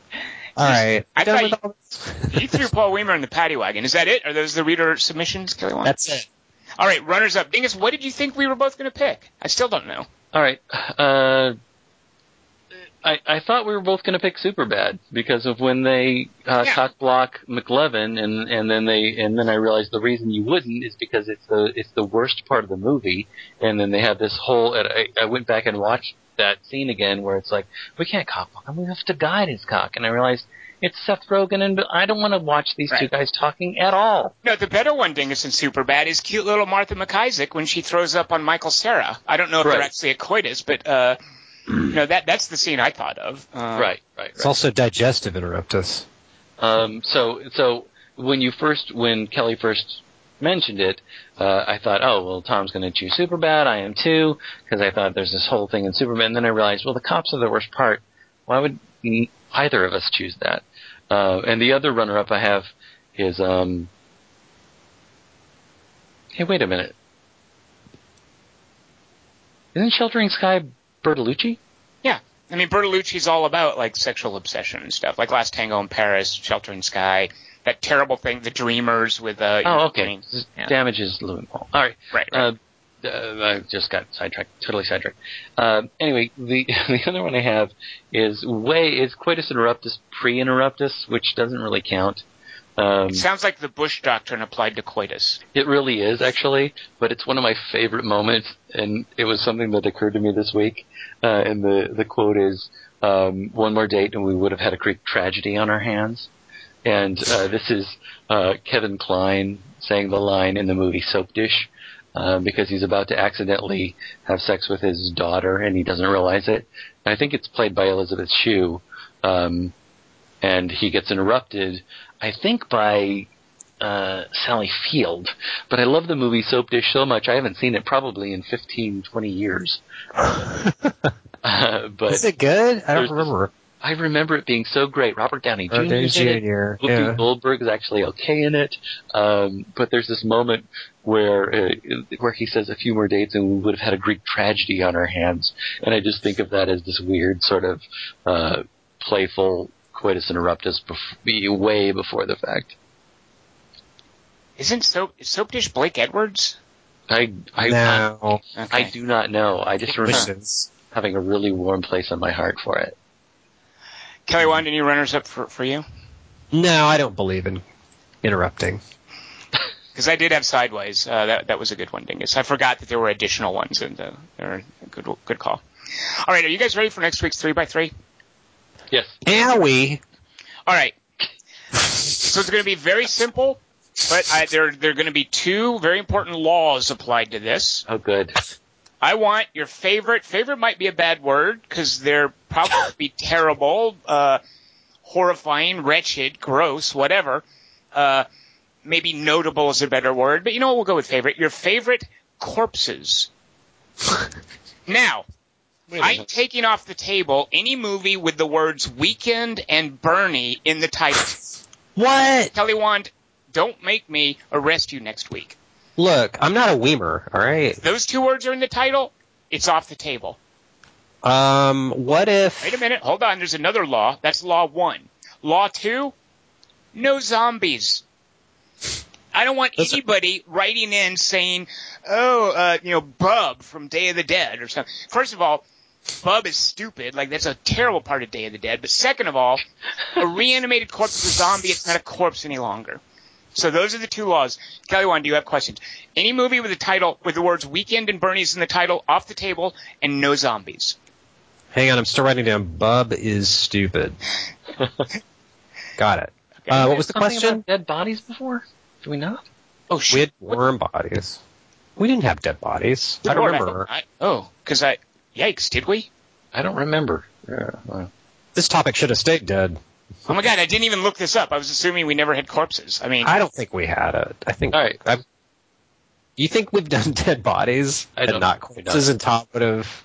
oh god, well, the thing is, some of my picks, oh god, I don't know, because I've, I sort of was I'm always so in trouble if I didn't look it up first. Okay, we had one called "Favorite Things Done with a Dead Body," but this is your No, favorite. this corpses. is, yeah, this is more like the actual corpse. Like, okay, good, because I, Oh yeah, Right. yeah, yeah. right, That's different. Jeez, Yeah. that was close. Um, What about Garry Marshall in Life After Beth? Garry Marshall? What? Oh, really, really, really, really? What about him? He He's was like the dad, right? But what he, what? Well, first of all, that's going to be a zombie, so I'm t- that's off the table. Just wanted to say Garry Marshall. Kelly, Look what, what- what, what part of no zombies do you not understand? Garry Marshall. All right, fair enough. he's he's specific. He doesn't doesn't apply to rules. Now, if you're listening, you might think, oh, I have some ideas. Let us know to- what they are. Send your pick of favorite corpses into 3x3 at quarter to 3.com. That's 3x3 at spell out quarter to 3.com. We'd love to read them on the air next week. Next week, speaking of next week, we will be seeing, and maybe speaking of corpses, I don't know, we'll be seeing uh, Guillermo del Toro's Crimson Peak. All I know is it's a horror movie. It's Guillermo del Toro. It's about time he's done another horror movie.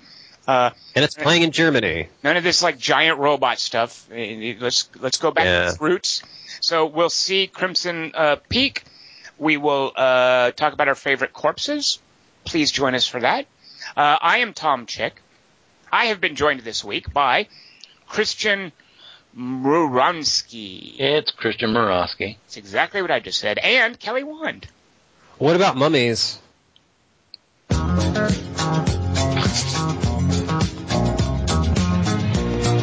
La la.